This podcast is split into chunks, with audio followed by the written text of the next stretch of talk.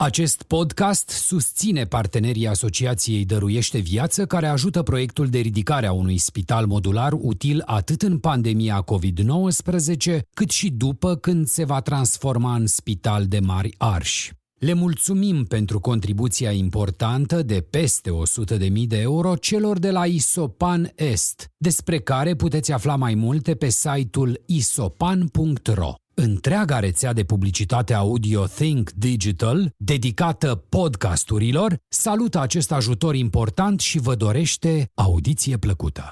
Salutare și bine v-am regăsit hurduchesterilor. Un nou interviu nu este neapărat o nouă săptămână, este o altă săptămână pentru că jur că nu mai fac diferența între ele. Au trecut deja trei luni de zile în care nu mai fac diferența între nimica. Invitatul meu de astăzi uh, și-a petrecut copilăria la Chilia Veche, acolo unde a dezvoltat o pasiune pentru icrele negre, pe care le mânca aproape săptămânal, fără să aibă habar de valoarea alimentului. Asta este un citat dintr-un articol din 2013 despre tine, de când uh, erai la România o talent. Zice el, atunci cred că am mâncat caviar de zeci de mii de euro fără să-mi dau seama pentru că eram un copil și n-aveam noțiunea că ăsta este cel mai scump aliment din lume. Îl mâncam așa, direct din borcan, cu lingura sau pe pâine, cu margarină. Eu zic că ai făcut aici un sacrilegiu, frate, cu margarină. Da, da, da, îți dai seama. Un moment de răscruce în cariera lui a fost Radu Isac, care a fost primul comediant român care a făcut stand-up în cluburile din SUA uh, care i-a devenit mentor și care i-a oferit șansa de a-i deschide spectacolele. Uh, și zici tu că doi ani de zile mai târziu deja făceai show-uri în deschidere pentru toți comedianții, de la Teo la Micuțu, de la Costel la Bordea, o experiență din care ai învățat uh, enorm. Ce ai învățat din experiența asta? Cât de enorm ai învățat? Uh, am învățat uh, cum să beau, în primul rând, de la ei. am învățat uh, că trebuie să fie și o măsură. Uh, am învățat uh, stand-up, uh, meserie, pentru că atunci când te apuci de stand-up, uh, nu neapărat știi ce e amuzant, mai mult știi uh, cumva imiți ce, cum îți sună ție un comediant, știi, și vorbești, ați observat că nu știu ce, știi, și tu doar practic imiți forma comediei fără, fără să ai uh, conținutul. Și mergând cu oamenii ăștia am învățat că stai puțin, uh, nu e uh, important să pară că ești un comediant pe scenă, important e să fii comediant și chiar să fii funny în felul tău. Comediantul vrea ca oamenii să înțeleagă mesajele din spatele glumelor și să aprecieze munca. Băi, asta e foarte deep. Adică, care e mesajul din spatele sketchurilor tale?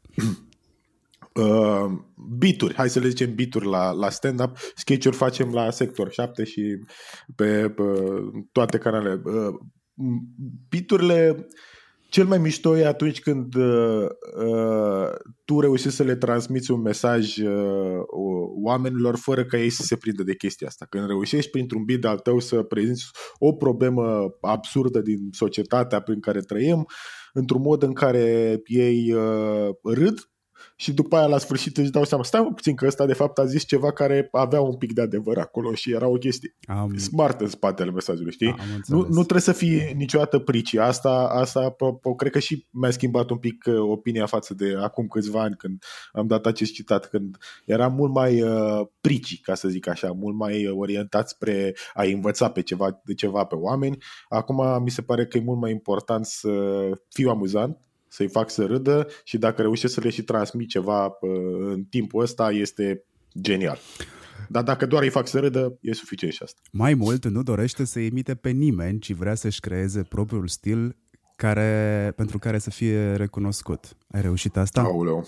Uh, niciodată nu cred că o voi reuși. Uh, e posibil ca pentru alții din afară să fie deja, să știe, a, ăsta e Raul, ăsta e stilul lui, dar pentru mine pare că am așa un fel de sindromul impostorului și am impresia întotdeauna că uh, eu de fapt ce fac este derivativ din uh, derivative, cum are ce englezii, din munca altora, știi? Uh, mi se pare că sunt în continuare, parcă nu sunt eu și sunt doar așa o, o sumă a tuturor oamenilor, comedianților și cărților care m-au inspirat, știi? Ești pe lista mea de intervievați de foarte multă vreme. Nu știu exact când am dat uh, unul de altul. Probabil la vreun eveniment uh, din online, însă de atunci... Cred că la SMS Camp. E posibil că atunci să fi dat unul de celălalt. Nu cred că am mm. interacționat, pentru că eu nu sunt atât de mm, social nu știu, compliant, mai bine zis. Dar uh, cu timpul, nu știu, am dat unul de altul din ce în ce mai mult și am început să interacționăm. Eu am început să te urmăresc, să văd cine ești, ce vrei tu de la viață și ce cu tine și aș putea spune că prin comparație cu ceilalți stand-uperi, modul tău de a face stand-up este naturalețea, Adică, băi, glumele alea îți vin, sunt acolo, sunt din context, nu există pauze, curg dintr-una într-alta. M-am uitat și la clipuri de acum șapte ani și la clipuri recente. Cred... Mulțumesc, mulțumesc, apreciez asta. Că ăsta ar fi stilul tău.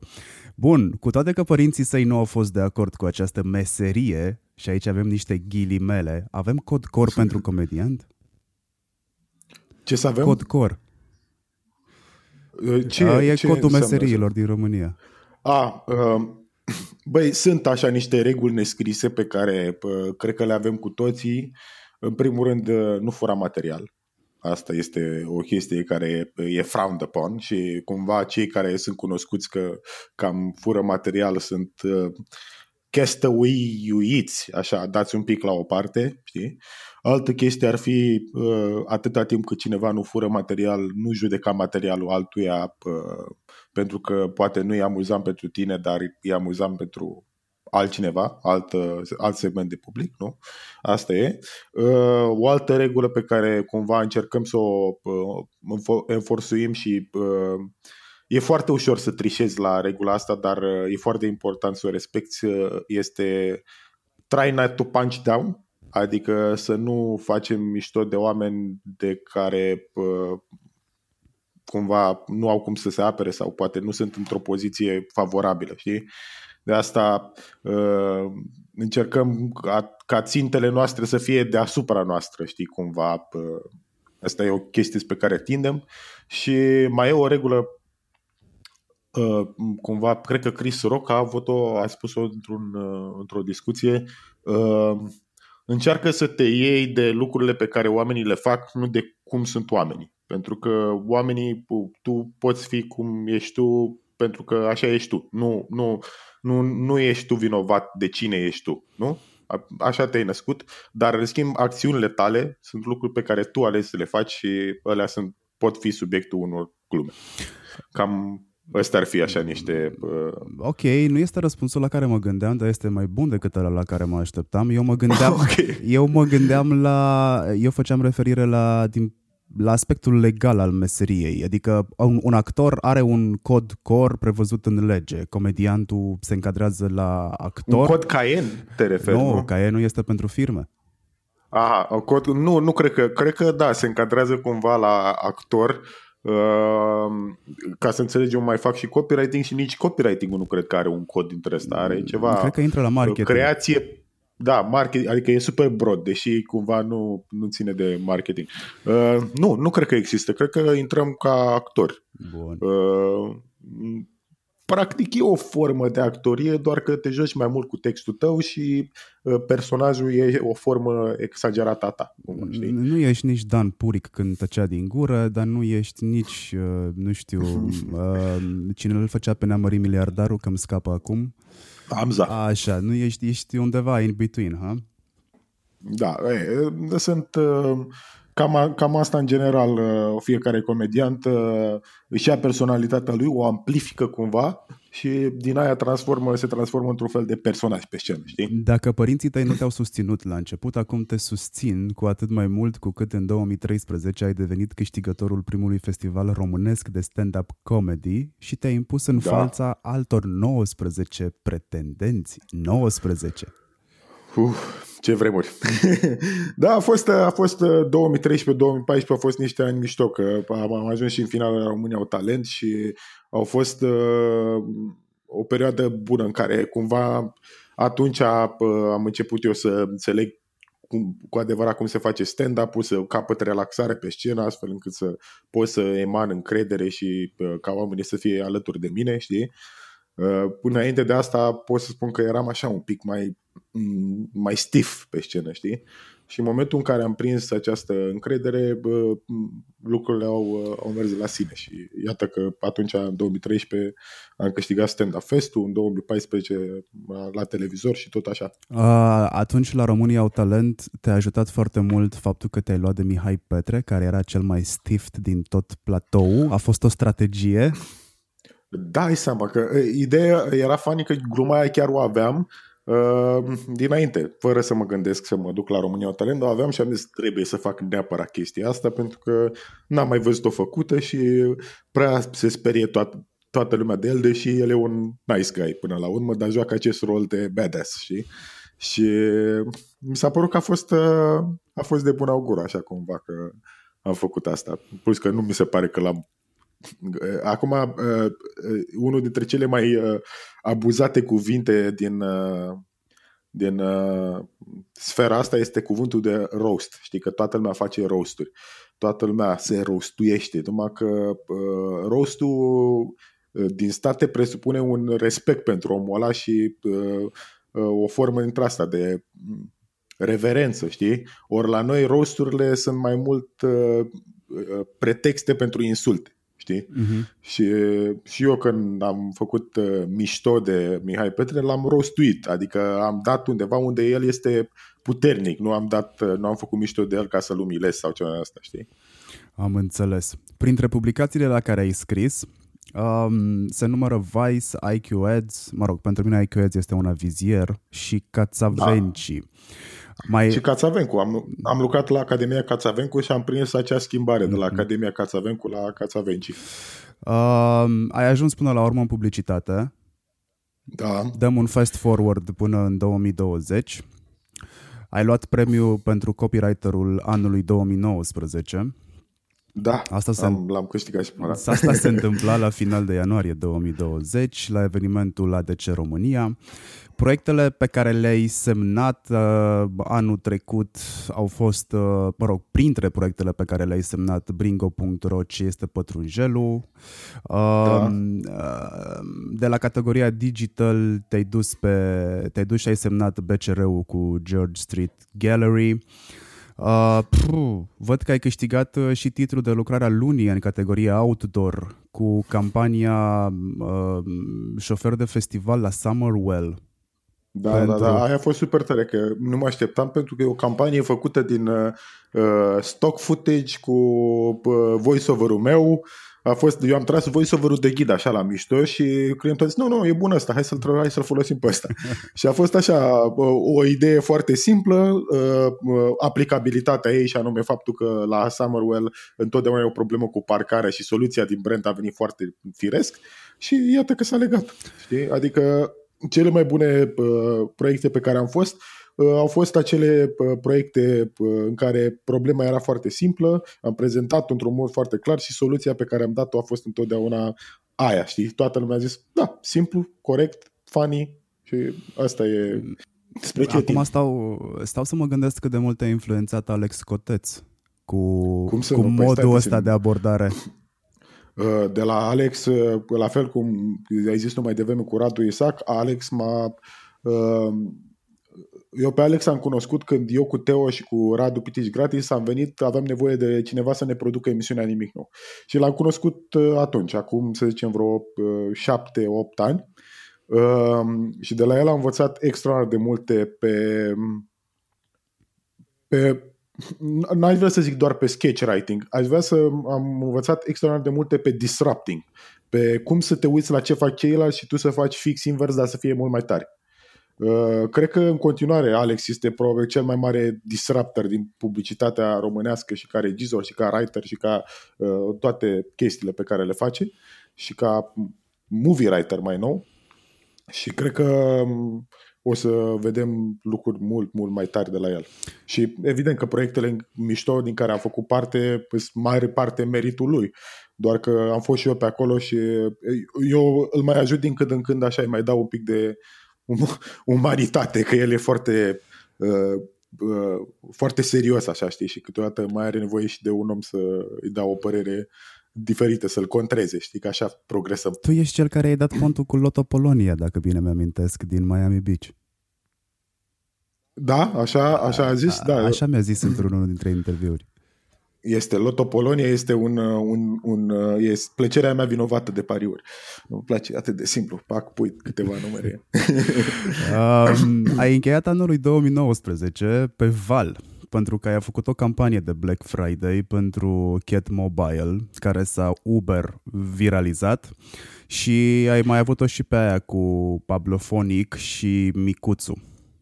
Da, da, da. Băi, Cat Mobile e o, una dintre poveștile noastre preferate pentru că uh, e o, o relație de asta de lejeritate pe care nu prea o întâlnești în publicitate, în care clientul zice, bă, eu nu știu, ia faceți voi.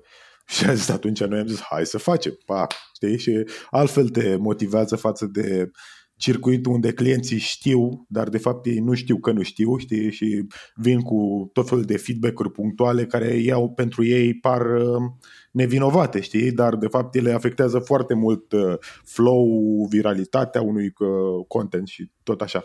Și de asta ne place aceste colaborare cu Cat Mobile pentru că e la limita între publicitate și ce facem noi, sector, content, uh, content funny, știi? Și... A venit clientul la voi și a zis vreau un viral? Uh, bă, nici nu știu dacă a zis vreau un viral, în mod surpriză. A zis vrem și noi un clip. Ia, faceți voi ceva. Și în primul an a fost, uh, mai țin minte, aia cu uh, ghinionul, care a fost uh, cea mai firească soluție pe care a, a fost așa, efectiv, o zi de discuție la bere cu Alex și am zis, bă, da, e clar, asta trebuie să făcută. După aia s-a, s-a, am aflat că Micuțu e în combinație și cumva a făcut și mai mult sens și s-a, am construit-o special pentru Micuțu, pe vocea lui și a doua zi, bum, a bubuit. Și în anul următor uh, am, cred că ne-am complicat noi, voiam să o facem mult mai simplu, dar mult mai ridicolă. Și am zis, uh, am toate ideile pe care le-am văzut noi în, uh, în execuția din 2019 efectiv au fost uh, ideile de a, asta n-are cum să meargă. Da, și îl băgăm și pe gutină. Na, na, nici asta n-are cum să Și aducem două alpace. Nu, na, nici de asta. Și toate s-au întâmplat. Știi? Uh, și de asta ne, sperăm să mai avem uh, parte de clienți de ăștia care să um, își lase uh, știi, brandul pe mâna noastră. Ce drept, e greu, știi, pentru că mm, foarte multe branduri vin cu heritage, vin cu brand guidelines, cu foarte multe reguli, sunt deja conturate uh, uh, imaginile lor, știi, și mai greu să intri peste ei, dar cine știe, poate vom mai găsi niște proiecte. Și sperăm ca și clipul de anul ăsta de la uh, Cat Mobile să fie rupere. Să A, fie deci mai faceți unul tot de Black Friday. A, așa sperăm, așa sperăm, da. Asta am vrea să fie o tradiție pentru că deja încă din al doilea an, de anul trecut, uh, oamenii au, au sesizat că știi cum e ăla de la, cum îi zice mă, de Crăciun, știi, de apare în fiecare Crăciun.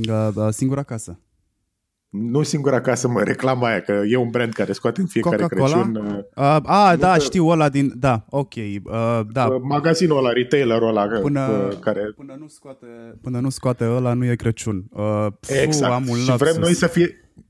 În fine, cred că știți despre care da. vorbesc, știi, și uh, vrem și noi să facem chestia asta în fiecare an de Black Friday, să fie când apare reclama Black Friday, Cat Mobile.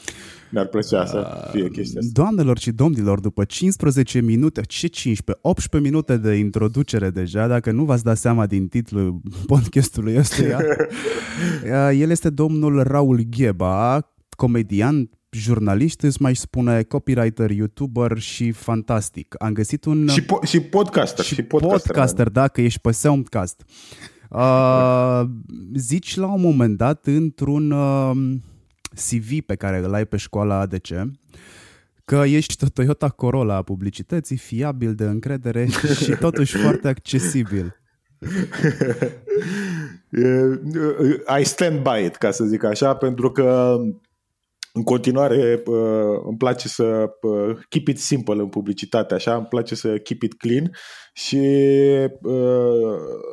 și în agenția mea în care lucrez, în Mainstage, sunt genul de creativ care nu Adică cred că e adevărat un pic clișeul ăsta cu că creativii sunt un pic cam prea plini de sine și prea uh, aroganți știi, și vor să facă mm, mm, când publicitatea de fapt este o o industrie până la urmă și câteodată trebuie să-ți mai suflești mânicile și să faci și flyerul ăla nașpa sau postarea aia de Facebook sau uh, proiectul ăla care nu e așa glamorous la uh, șosete de dam. Știi?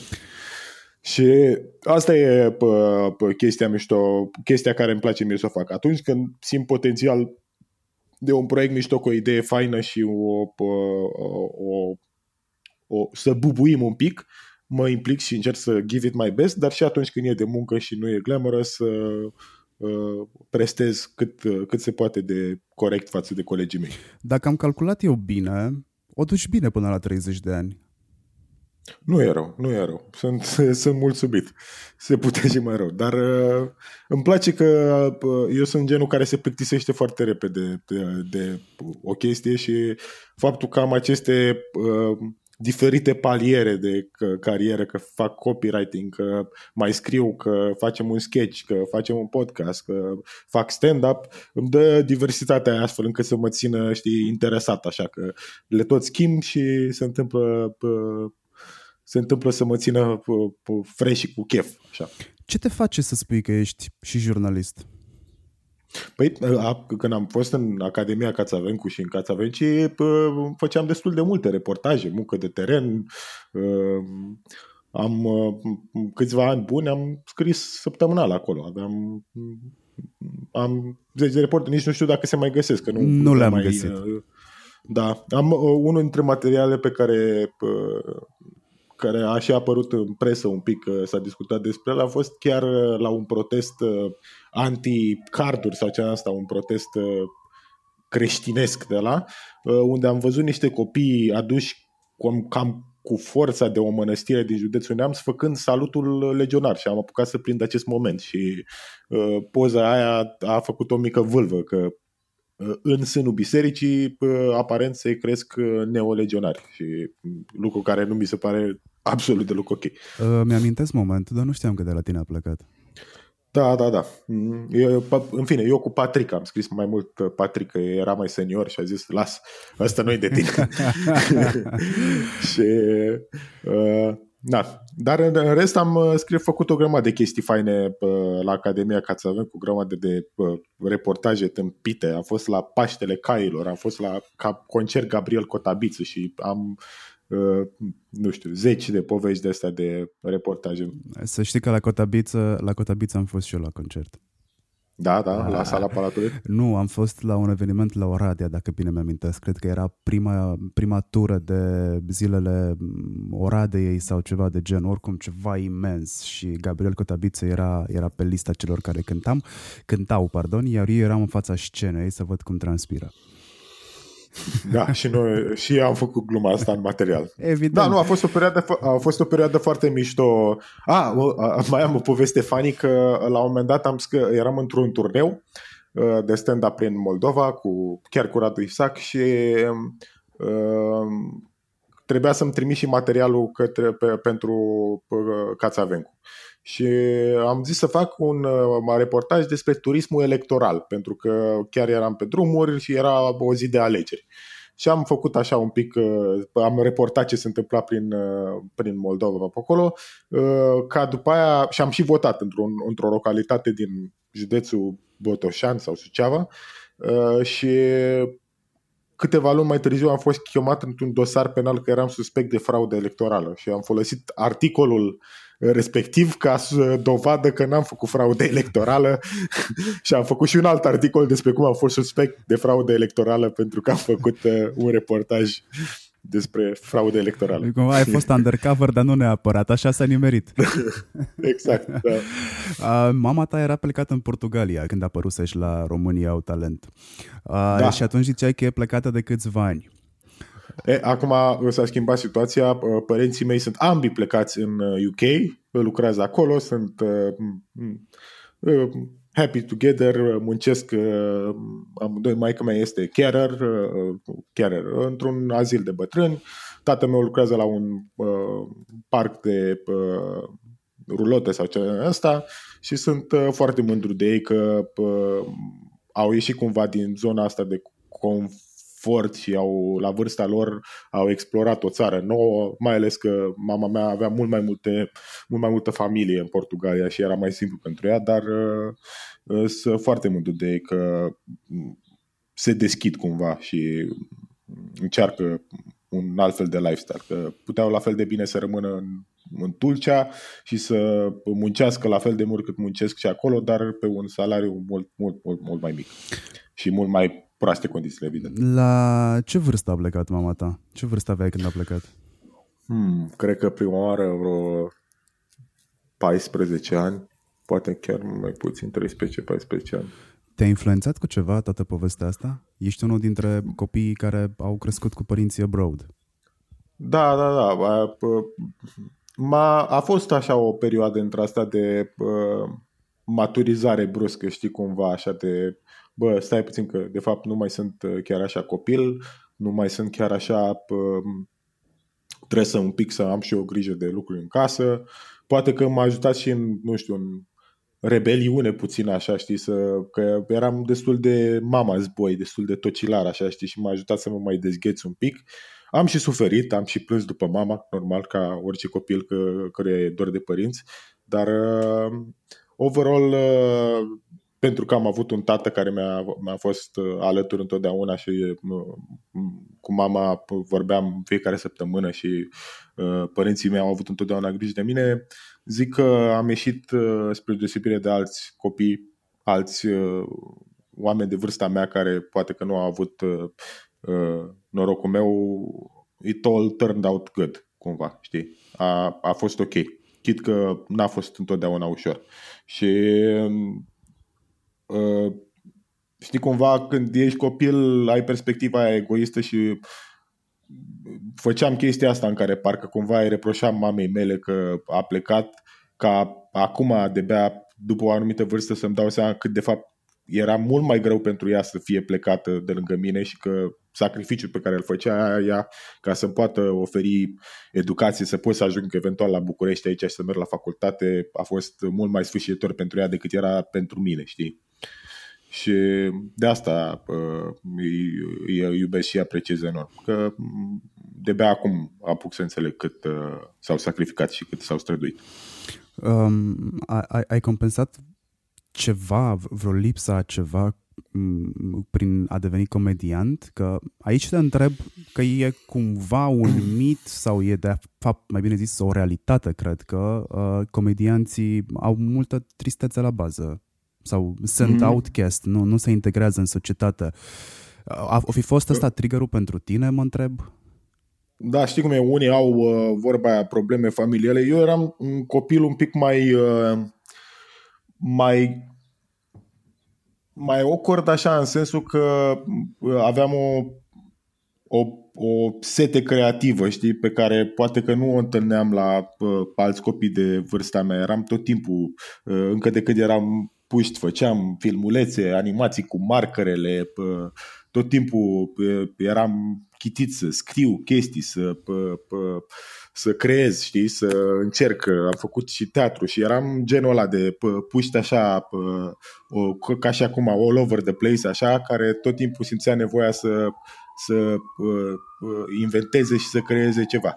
Care într-un oraș ca Tulcea, unde e destul de conservatoare chestia, nu neapărat că eram buliuită pentru ea, dar nu prea era înțeleasă întotdeauna și sau nu era înțeleasă de toată lumea. Și Uh, în liceul meu unde, ca și acum, de cool kids erau de fapt aia care erau mai sportivi sau că aia care erau mai, uh, nu știu, mai de bani gata, uh, mi-am dat seama că eu nu am în mine această genă sportivă, nu am nici banii pe care iau ea, așa că personalitatea mea va trebui să ducă greul.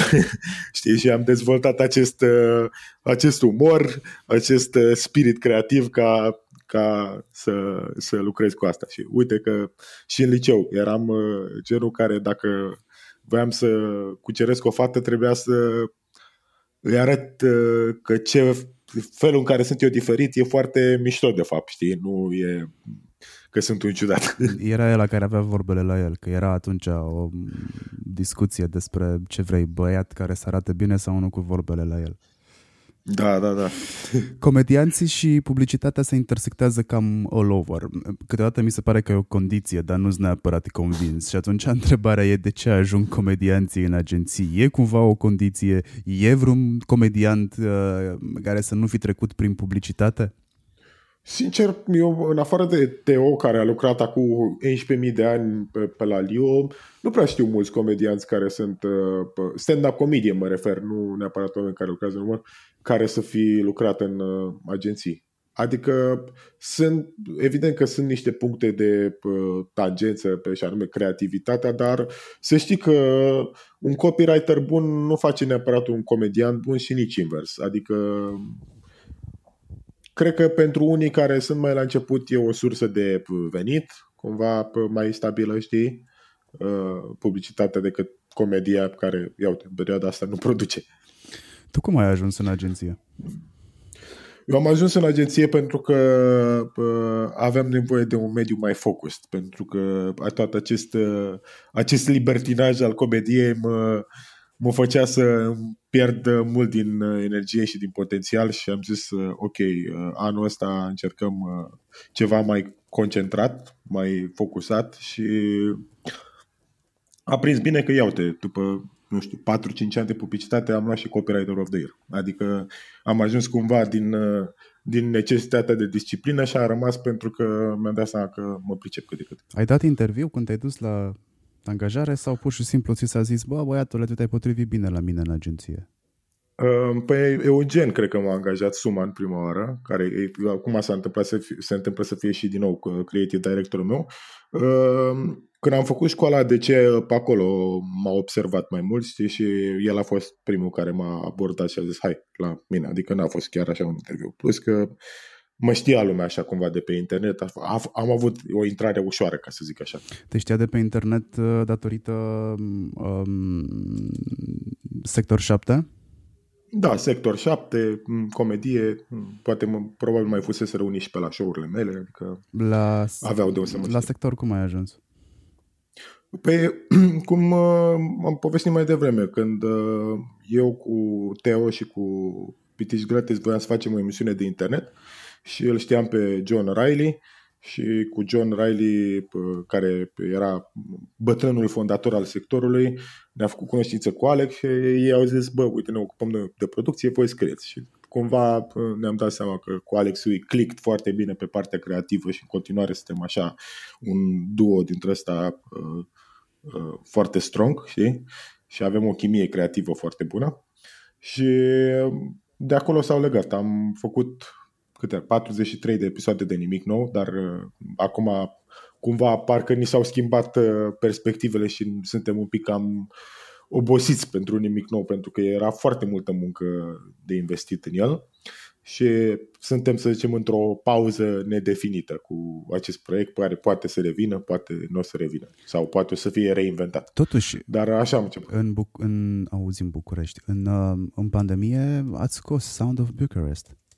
Da, da, da, am făcut uh, acel... Uh, uh, noroc că am apucat să-l filmăm înainte și am făcut, făcut și un album întreg, a fost super mișto um, uh, experiența. Pentru, pentru cei care nu știu despre ce vorbim, dați un Google cu Sound of uh, Bucharest. Sunetele Bucureștiului. Exact, sunetele Bucureștiului, înjurături în trafic, uh, pentru momentele de pandemie în care te simțeai, uh, uh, nu știu, sequestrat în casă și aveai nevoie de o gură de aer de București clasic. Um, Californication. Am găsit un review al serialului și erai ușor dezamăgit că după sezonul al șaptelea au dat-o în bară și l-au transformat într-un soap opera. Era serialul tău preferat? Dar unde, unde, unde ai găsit acest review? Că nici nu mai țin minte să-l fi scris. Uh, în Cațavenci. În Cațavenci. Da, probabil că îți dai seama că acolo am scris uh, sute de materiale, uh, chestii probabil că dacă aș da peste ele aș fi foarte jenat de ce ce am scris. Da, era foarte cool Californication a început așa. Acum dacă m-aș uita din nou la el, mi s-ar părea un pic cam uh, prea uh, uh, uh, macism așa. Pe... Atunci eram în perioada în care Chuck Palahniuk mi se părea, pf, mamă, ce cool era, știi, foarte, totul foarte nihilist, așa, foarte uh, uh, cinic, uh, stoic, masculin, știi? Uh, dar acum cred că m-am mai muiat puțin așa, m-am, am făcut mai, mai sufletist, ca să zic așa, știi? Și nu cred că mi-ar mai plăcea la fel de mult Californication dacă l-aș revedea. Dar țin minte că atunci mi se părea cel mai cool personaj. Uh, ce Te identificai cu el? el? Îți dai seama, aspiram spre acel statut de uh, scriitor uh, viciat, uh, turmentat, cu care avea uh, parte, toate gagicile bune în Porsche lui decapotabil, știi? Spart. Da, da, da, da. Spart.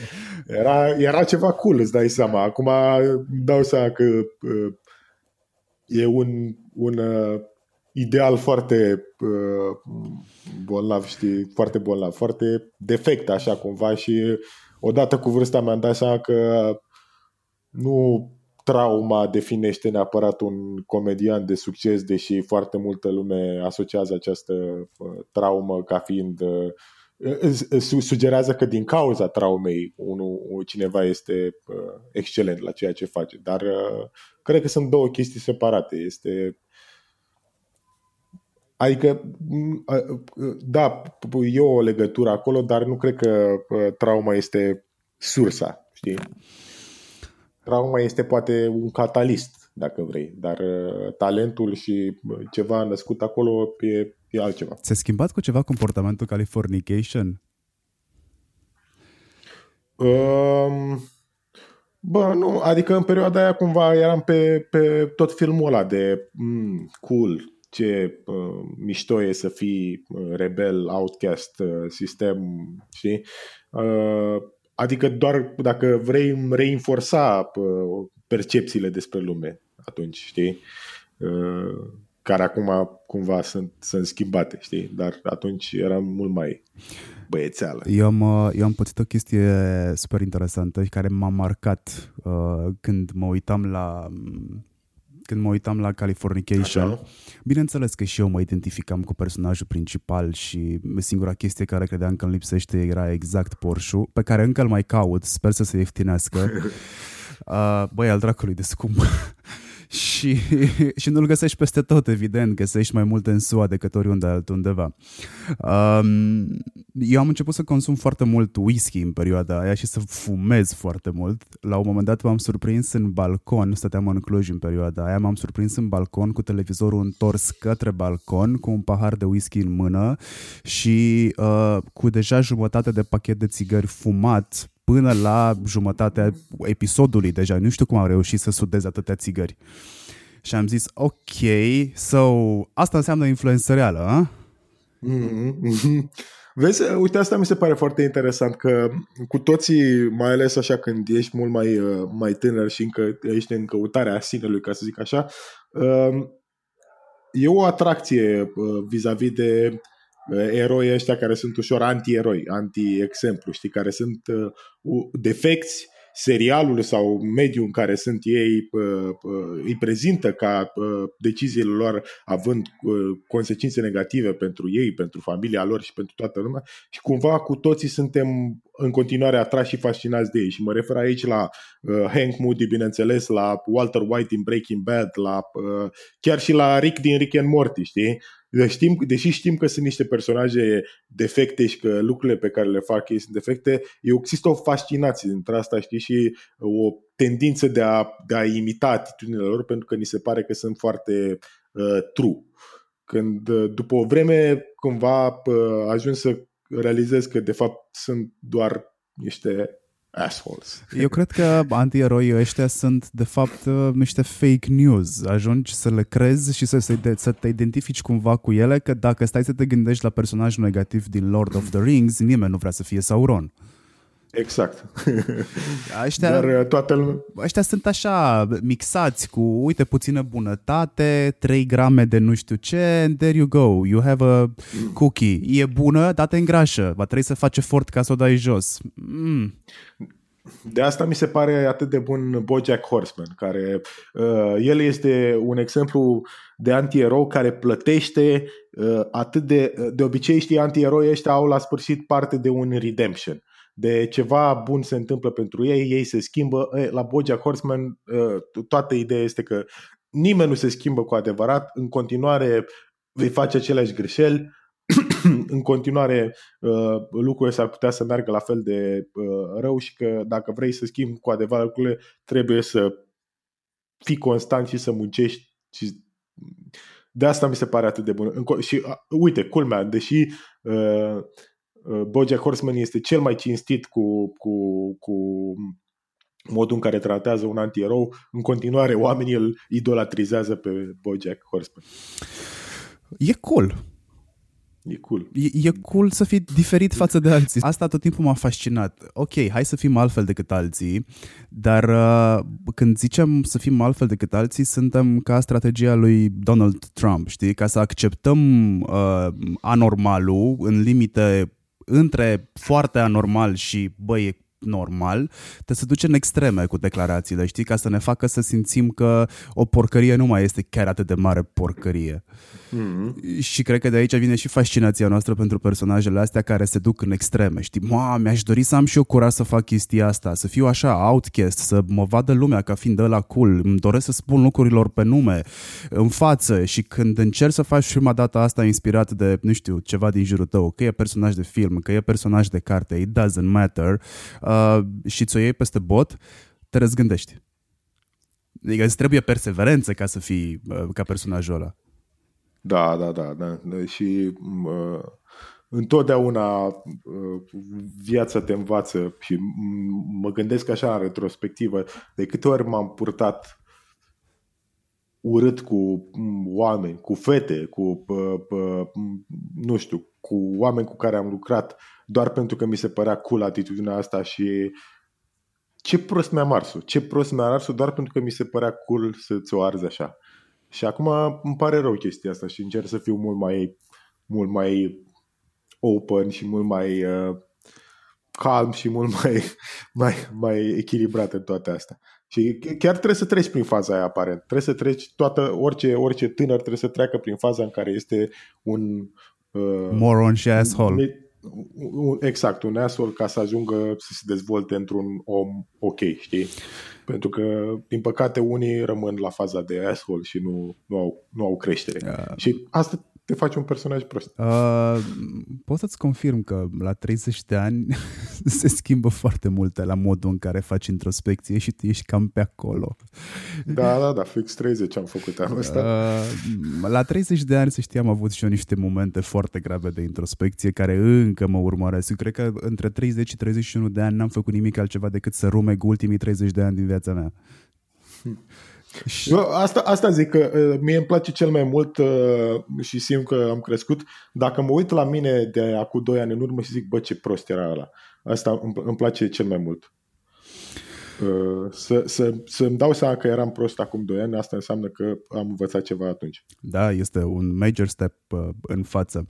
Acum vreo 4 ani ai ajuns și la Alex Velen Studio, pe unde te duce viața. Da, da, da. Uh, ziceai că cel mai nașpa lucru din discografia lui, uh, la învățăminte nașpa, la capitolul ăsta, e să faci dragoste. Chiar ai ascultat toată discografia până în momentul ăla? Uh, nu, am mințit. Ok. Ce piese știi de la el? Știu, îți dai seama că nu off the pattern, da, toate hiturile lui pot să zic că le știu și uh, le-am ascultat la vremea lor. Te-ai concentrat, adică... te-ai concentrat foarte mult, de asta te-ai concentrat foarte mult pe ce ai găsit acolo, pe faptul că el s-a apucat să crească doi copii din vecini?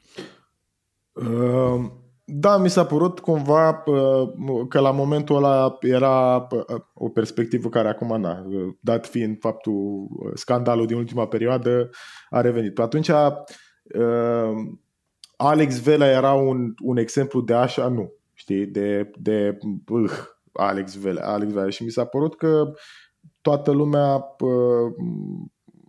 trecea cu vederea cu faptul că el chiar e un băiat destul de talentat și că are o voce și că muncea foarte mult și mai, mai mult de atât e unul dintre puținii care chiar se preocupă activ să crească o nouă generație de artiști.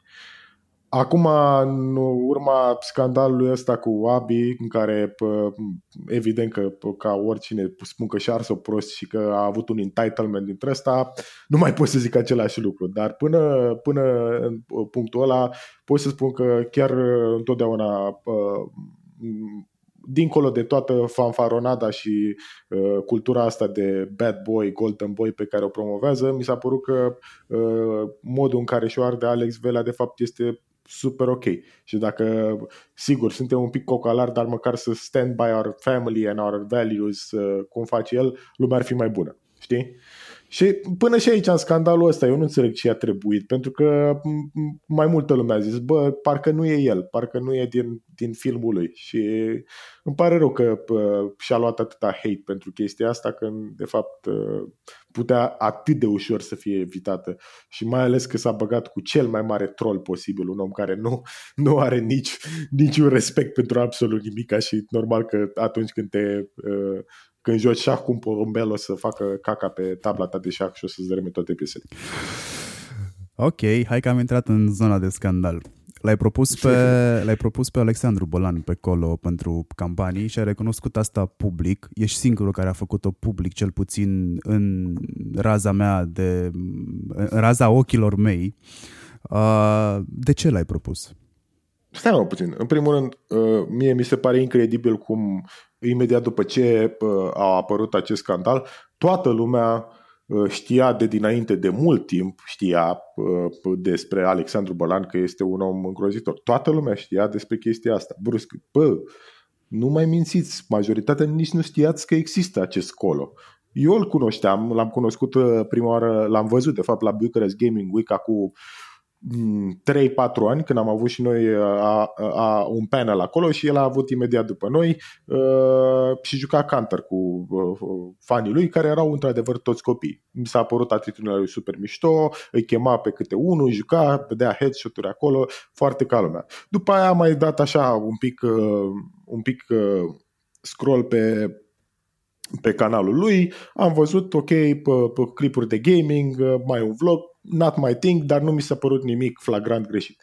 De clipul ăsta cu oribilitatea asta pe care zis-o nu știam, nici streamul lui de Twitch nu-l urmăream ca să văd că înjură sau ceva ăsta și la momentul respectiv când aveam o campanie care era orientată către tineri care erau în sfera asta ă, de interesați de gaming, programare și tot Torcilar, printre ceilalți influencer pe care i-am propus din uh, sfera de gaming din uh, România, ceilalți youtuber, a fost și Colo, uh, care la momentul ăla nu avea nicio pată pe scană pată pe, dos, pe dosar, ca să zic așa.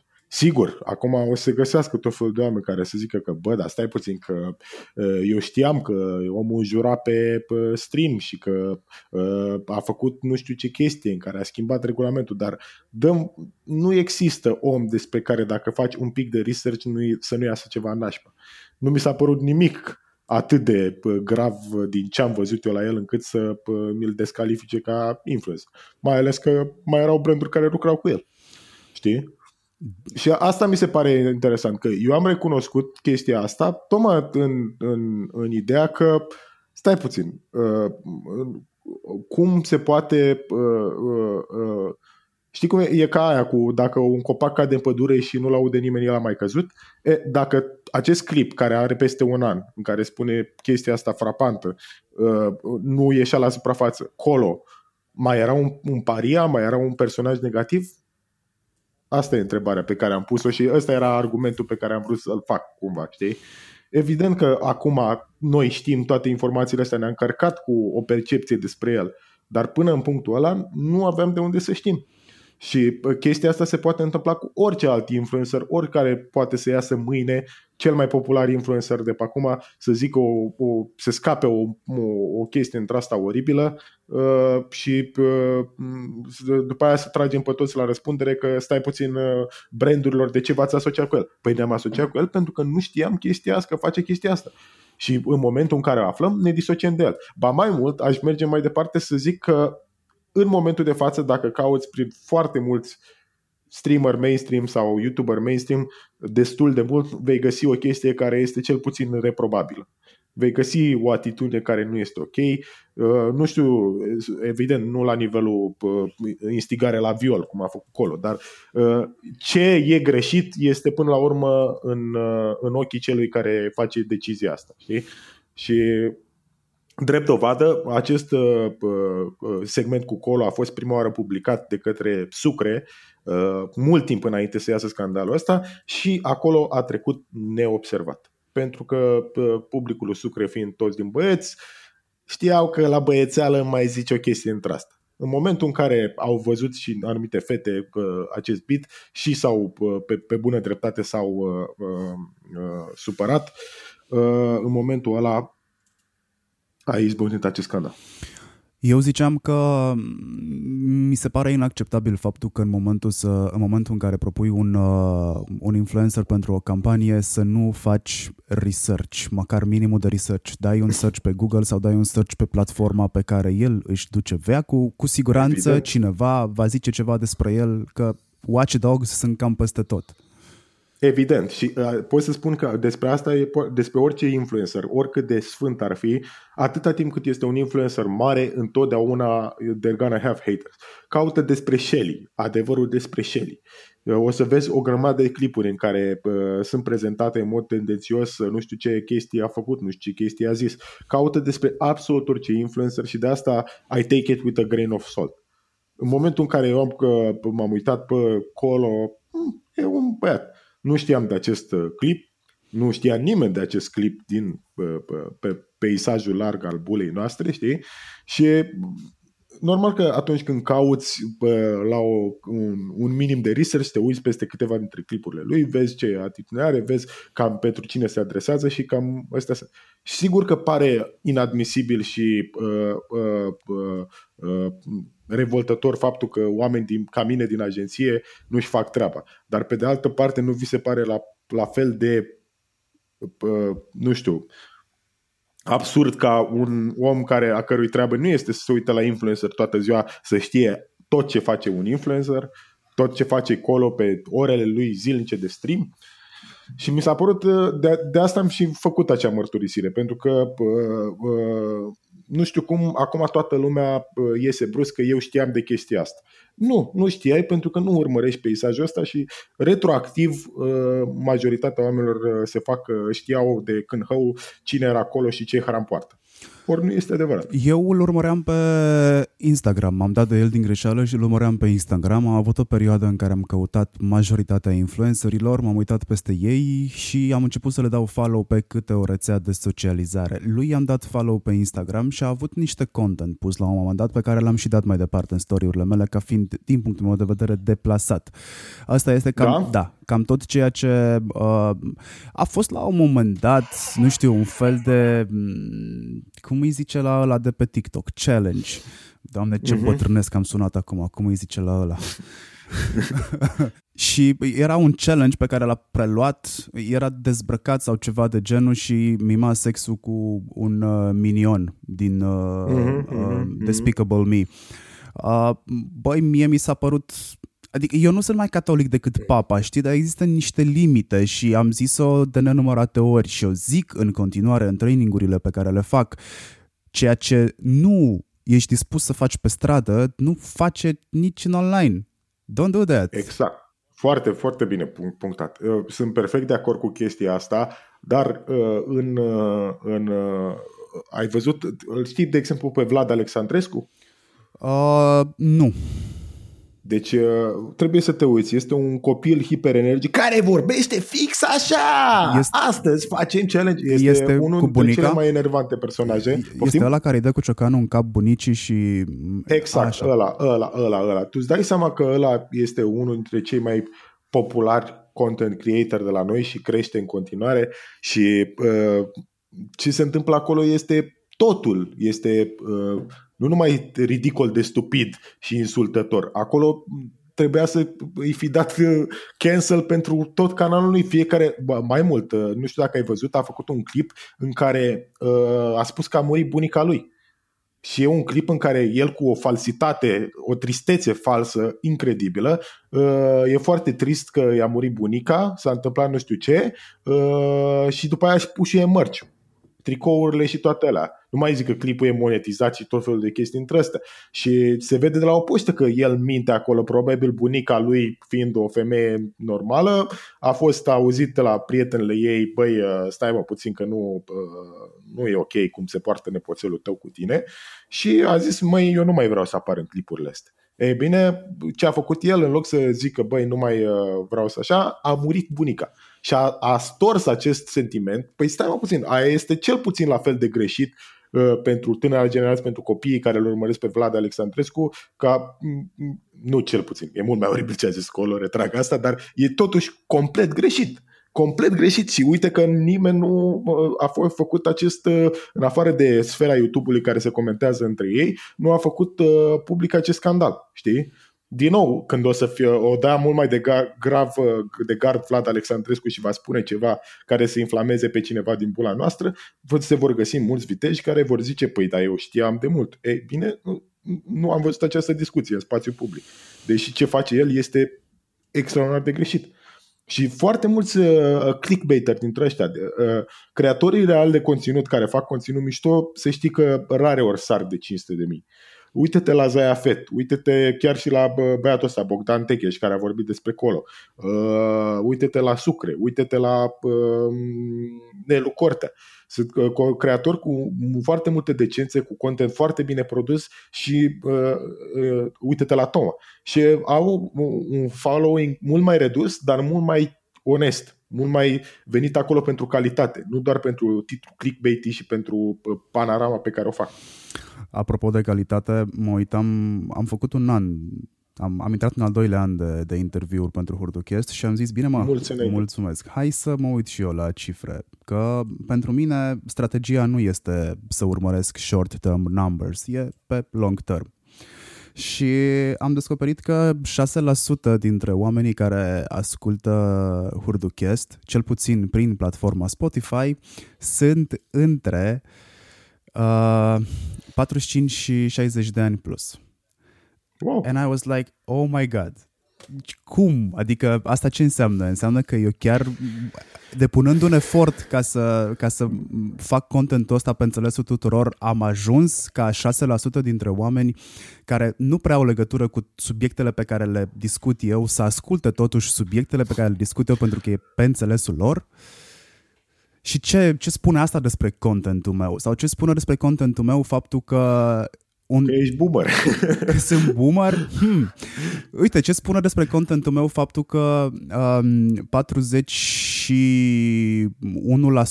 cred că, dacă nu mă înșel, dintre cei care ascultă sunt uh, femei și 48% sunt bărbați. Mie mi se pare cea mai, eu...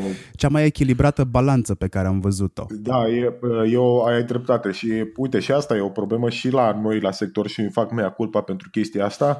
Um, contentul nostru este atât de male heavy și uh, proporția noastră este de gen 70-30 sau 80-20, știi? Și uh, pentru chestia asta, uh, faptul că faci un content atât de balance și de enjoyable, uh, de indiferent de sex, uh, e, un, e un semn al calității. Uite, și eu această chestie chiar uh, mă uitam și eu peste Somcast și Somcast pentru că e o chestie mai ludică, mai onirică, așa, uh, e și el uh, ascultat preponderent de femei și ador chestia asta. Ador că în sfârșit fac și eu un content care nu e doar de băiețeală. Și mi se pare că, uite, aici mă, mă, mă duce într-o discuție foarte mișto și uh, uh, e și vorba despre podcastul tău și de foarte mulți creatori de conținut. Deci, momentan, zicea și Șerban Alexandrescu acolo, uh, modul în care noi privim uh, uh, colaborarea cu influenceri este în continuare un media buying, media buying clasic. Da? La modul, eu îi cumpăr lui ăsta acele 200.000 de vizualizări pe care le face pe un episod din vlogul lui, îmi pun acolo mesajul sau product placement-ul și ălea sunt cifrele ori. Până acum nu există niște metrice pentru calitatea oamenilor care ascultă. Nu? Nu prea avem. Uite, ăsta poate să fie un metric. Cât de echilibrat este contentul? Este un content care este doar pentru dârlăi, este un content care este doar pentru fete, cum ar fi tutoriale de make-up, sau este un content pentru oameni care sunt interesați de un anumit domeniu. Uh, poți să te mai uiți la un, un ansamblu de comentarii, la percepția oamenilor despre comentariul ăla. Uh, oare uh, la Vlad Alexandrescu care face sute de mii prin hate bait, Adică pune conținut doar ca să se enerveze oameni ca mine, să intre acolo și să zică du-te trecu de prost, mă faci de râs. Ei bine, ă, omul ăla are vizualizările și e foarte ușor să-și vândă ă, ă, placement-ul și toate alea pentru că are vizualizările. Dar contentul lui este efectiv hate bait. Orice e o greșeală enormă să privești colaborarea cu un influencer doar din perspectiva numelor când un influencer cu 50.000 de subscriber, dar uh, un following foarte dedicat este mult, mult mai eficient decât un influencer cu 800 de mic acolo, dar care este foarte uh, uh, no, neloial și foarte uh, apatic, foarte nașpa. Știi? Și aici, de, aici cred că este marea uh, dilemă a, uh, a publicității vis-a-vis de colaborarea uh, cu influencer. Cum facem să judecăm calitatea unui influencer? Cum facem? Știi? Care sunt metricele? Pentru că aparent trebuie să existe niște tabele la sfârșitul trimestrului pe care clientul trebuie să le înainteze la global și pe baza celor tabele. Dar nu poți să în tabelele astea să zici, bă, știți ceva? Băiatul ăsta nu are cifre imense, dar uh, el o zice foarte bine. Marian este un băiat foarte tare, nu poți să pui asta. Pentru că în tabelul ăla tu ești doar o, o că sunt în Excel unde scrie hurducast și spune câte view ai avut.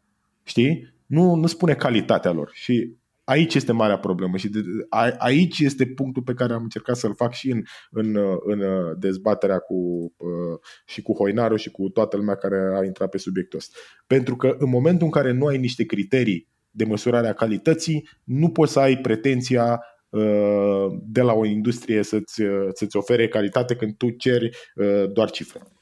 Păi și nu ar putea, man in the middle aici fiind agenția, n-ar putea agenția să schimbe puțin jocul? Pentru că până la urmă tu ești cel care ar trebui să-i spună clientului ce să facă și ce nu să facă. Vrei să spun o chestie? Clientul acela, în afară de uh, foarte puțini clienți pe care i-am întâlnit eu, care sunt extraordinar de smart și versatil și reușesc, e, clientul ăla este cel care trebuie să bage Excel-ul ăla. Pentru el, este, uh, adică pentru mine e ok, eu pot să fac uh, justificarea asta și am făcut-o de multe ori uh, propuneri de influencer care nu erau atât de big, dar cumva i-am, uh, i-am anticipat știi, și i-am zis, băi, uite, mergem cu ăsta, de exemplu, pe Nicu Banea. L-am propus în campanii când Nicu Banea nu uh, era cunoscut, știi, cu Cosmin's Vlog sau uh, ce mai face el, deși era un actor foarte talentat. Și um, am făcut de multe ori chestia asta în care am găsit oameni care au foarte mult potențial și am pus și deși nu au name recognition-ul uh, necesar. Dar uh, uh, după aia uh, mi s-a reproșat, păi stai puțin, că de ce nu l-am luat pe ăla? Păi, în primul rând că era de 5 ori mai scump și era out of your budget și în al doilea rând pentru că nu este un, un tip de calitate.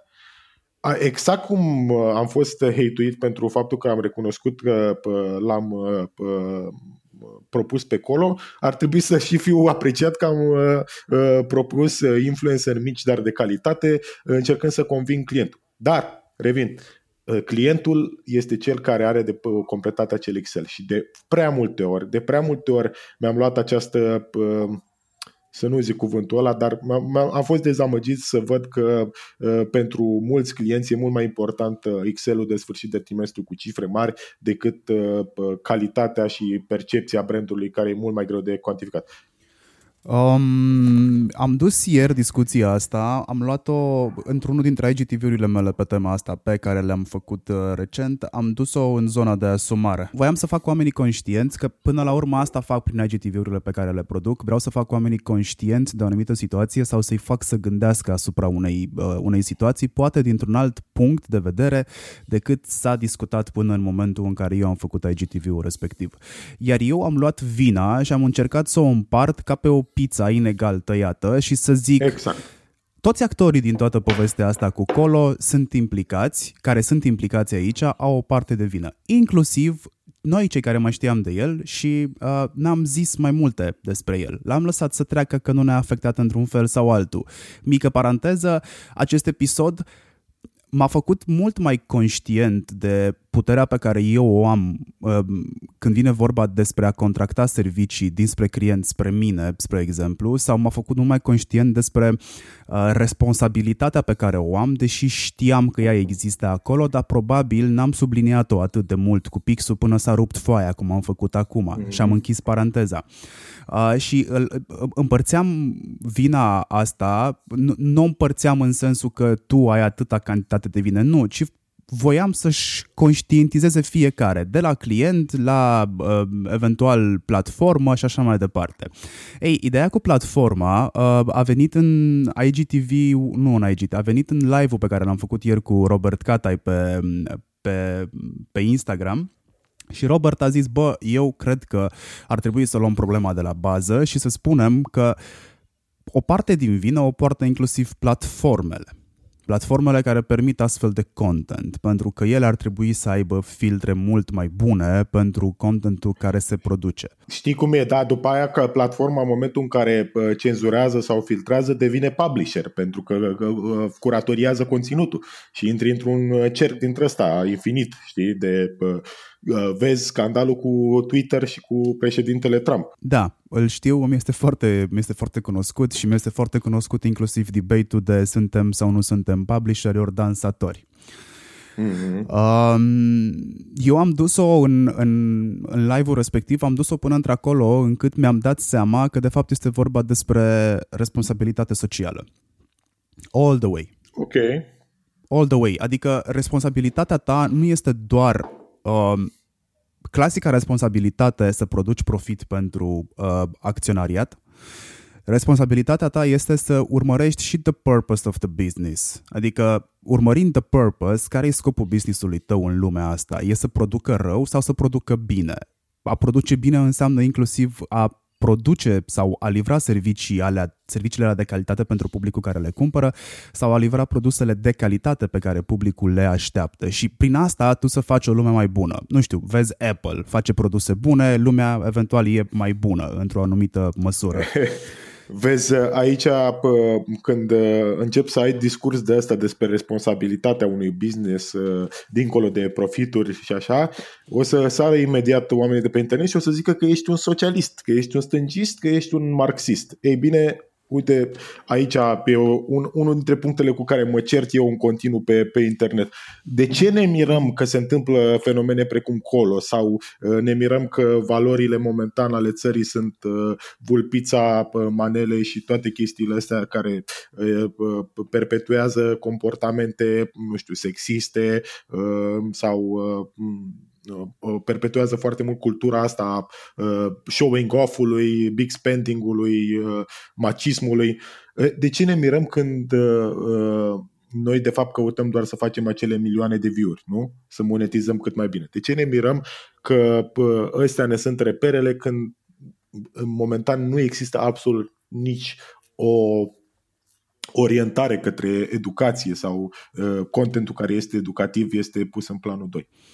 Uh, ai, ai zis foarte bine. Este uh, e uh, vina împărțită la toată lumea și mi se pare uh, incredibil că după atâta timp în care am acceptat uh, toate lucrurile, uh, că anything goes on YouTube, ca acum să venim și să zicem acea, așa ceva inacceptabil. Fenomenul colo și fenomenul lucrurilor oribile spuse de dragul like-urilor it, uh, e, e de mult mai mult timp și e legat de un mod capitalist de gândire. Nu? Da, într-adevăr, se duce către capitalism. Nu m-am gândit că mă ajunge către socialism, ci la faptul că... Nu, de... Îți dai seama că nu e socialism real asta, dar îți spun ce ți-ar spune cineva când ai aduce discuția asta. Da, bineînțeles. Când, bă, poate... Sunt conștient de ce îmi spui. Uh, sunt conștient de ce îmi spui, dar nu voi renunța la ideea asta pentru că, uite, ideea de responsabilitatea unei corporații când vine vorba despre mediul social nu se rezumă doar la hai să plantăm un copăcel și să mai facem o donație pentru niște copii amărâți care n-au da. cărți să meargă la școală. Este responsabilitate care se duce din sfera de corporație către umani, știi? Uh, corporație, mm. pardon, este responsabilitate umană socială, ceva de genul. Că exact cum mm. am, am mai zis-o de altfel și mă felicit că am avut uh, acest discurs la un moment dat, băi, tot ce se întâmplă, tot ce se întâmplă în jurul unui copil înseamnă educație no matter what. Și dacă stăm să ne gândim, a, ok, dar și noi am crescut cu Biugi Mafia și cu paraziții, bă, eu cred că disruptiv pentru generația de acum este faptul că și vede. Noi a trebuit să ne imaginăm. Și de cele mai multe ori cuvintele pe care noi le auzeam acolo nu însemnau nimic pentru noi. M-am surprins de mhm. nenumărate ori ascultând Biugi Mafia sau paraziții, nu știu, când îmi fac antrenamentele sau în, în mașină, pentru că sună bine basul. Mi-am dat seama 30 de ani mai târziu de fapt ce au vrut să zică oamenii în piese. Exact. Când ești mic, nici nu ești conștient. Ce, ce e dava? E o, o fi ceva, o mâncare, o prăjitură, știi? Da, deci n-a avut niciun sens. Adică, nu știu, banii pe show. Mamă, deci m-am prins, da, da, da. a, deci stai că ăsta nu pleacă fără să fie plăt. A, bine, da, am înțeles, gata, rezonez, hashtag. A, cred că disruptiv este fix că copiii acum au modelele astea la care să se raport. Pentru noi era cool. Biugi Mafia n-a fost niciodată un model, cred că, sau era mișto să fie acolo în videoclip. Era escapism. Era escapism. Era escapism. E, pentru copii acum a devenit un mod de viață, iar uh, uh asumarea pe care trebuie să-și o facă vloggerii sau formatorii de opinie în momentul ăsta este cu totul și cu totul la un alt nivel și eu militez pentru asumare. Faptul că tu ai ți-ai asumat să spui că da, mă, se întâmplă chestia asta în agenție și noi nu verificăm pentru că, nu știu, nu sunt bugete pentru oameni care să facă curatorie sau, nu știu, nu avem timp să facem chestia asta, care de altfel ți-am și spus în, în, în dezbaterea respectivă, bă, pentru mine nu țin, they don't stand up. Um, dar cred că toată povestea asta este un turnaround, un punct, un kilometru zero și mi-aș dori să fie așa pentru introspecția industriei. Nu știu, ție nu s-a întâmplat uh, niciodată să te scârbești de industria? Bă, oh, oh. Eu, eu cred că uh, cel mai bun lucru pe care poți să-l, uh, poți să-l faci atunci când lucrezi în publicitate e să o privești cu o, o, o scârbă ca pe industrie, pentru că atunci uh, riscul să intri în uh, the brand philosophy, știi, și să crezi tot ce zice brandul tău și să nu-l mai percep cum îl percepe un, un, un consumator de rând e mult mai mare, știi? Păi ai întâlnit sigur acei clienți care sunt, hei, brandul nostru este despre libertate și uh, că uh, egalitate de șanse și puterea uh, prezentului care nu știu ce, frate, vindeți chiloți. Nu, nu, nu, nu despre asta este brandul vostru. Oamenii a, a, nu, au, nu e percepția asta, știi? Și atunci ești mult mai cinstit cu tine și procesul tău creativ când, când ai o doză de scepticism mare față de industrie. Eu am învățat că primul lucru la care trebuie să mă uit când aud branduri de genul ăsta ca au valori pf, de astea așa scoase din Biblie, mă uit prima dată la, la faptul, mă uit dacă valorile astea sunt, se regăsesc între angajaților. Mm-hmm. Dacă nu se regăsesc în, în, în mediul tău de lucru, în cultura aia a companiei, nici măcar că exact. negru sub unghie, don't do that. Adică a, a lua niște valori cu copy-paste din, uh, din Google nu te ajută la nimic. Exact, și că ziceai foarte bine de CSR. Uh, chiar am avut o discuție la un PR forum dintre asta cu cineva care prezenta foarte frumos uh, cum consultă brandurile care și-au hate Uh, cum încearcă să facă CSR ca să spele imaginea și uh, uh, cum era foarte cinstită că eforturile lor sunt reale. E bine, în primul rând, cred că deja lumea a început să se cam prindă că de multe ori aceste eforturi de CSR, știi cum e, bugetul pentru donație sau pentru plantarea de brăduți este X, dar bugetul pentru comunicarea plantării de brăduți este de trei ori mai mare. Știi? Ori genul ăsta de spoiel, de lucruri de făcute de ochii lumii, încep să nu mai țină. Încep să nu mai păcălească pe nimeni și că oamenii să fie sătui, să își dea seama că e tot o schemă ca să mai scap de niște impozite și CSR-ul adevărat pe care, cel mai bun CSR pe care poți să-l faci este vorba ta să stratezi angajații cu respect să le dai un salariu cinstit, să le dai condiții de muncă ok și atunci vei atrage și oamenii ok și se va crea și cultura uh, corporatistă ok. Știi? Uh, astea de asta... sunt buzzword-uri. Sunt lucruri care dau bine în orice conferință la care te duci. Că ajungi, când ajungi la confer- eu mor cu conferințele pentru că acolo sunt, conferințele astea sunt un fel de Biblie. Bă, toată lumea știe ce scrie în Biblie, dar nimeni exact, nu aplică da. ce e acolo, mă. Deci eu, și eu vorba ta, și eu la conferință am numai ochii dați peste cap. Numai ochii dați peste cap. Și de asta noi când mergem eu cu Alex, de fiecare dată când mergem la o conferință, uh, we have this, uh, cu, uh, acest no bullshit approach pe care îl avem și în publicitate și în, în umor și în tot ce facem așa, uh, îl punem și în prezentările noastre. Și de multe ori mulți sunt Mm, nu mi se pare ok ce ai zis tu. Bă, nu ți se pare ok, dar așa este. Asta e problema. Știi? Preferăm să fim uh, cei care zic un adevăr care nu place la toată lumea decât să zicem acea minciună pe care uh, ne place tuturor să o credem. Știi? Tu crezi că se va schimba ceva după ultimele trei luni de scandaluri cu influenceri? Um, sincer, cred că shiftul mai mare pe care îl avem uh, nu o să fie în industrie, pentru că industria asta vrea în continuare să facă bani și nu o să, nu o să se schimbe doar pentru că uh, s-au inflamat niște uh, uh, influencer, niște oameni. Dar, în schimb, ce cred că se schimbă și ce cred că o să fie mare câștig este că uh, în uh, peisajul uh, social media românesc început, în sfârșit a început discursul despre, uh, despre femei și cum ne purtăm cu femei. Pentru că Până acum, tot curentul ăsta de mitu pe care l-am discutat, uh, uh, l-am discutat pe ceea ce se întâmplă în afară. Dar în sfârșit se vorbește despre cum în România e super ok să uh, vorbești despre fete la modul ultra mărlănesc, despre cum e ok să faci victim blaming când o femeie este agresată sexual și aici este marele câștig. Acum e și cazul cu Bianca Adam care Uh, regret enorm ce s-a întâmplat, dar uh, vine acum ca un fel de întărire a ceea ce, ce, ce se știa de mult, dar nu se discuta.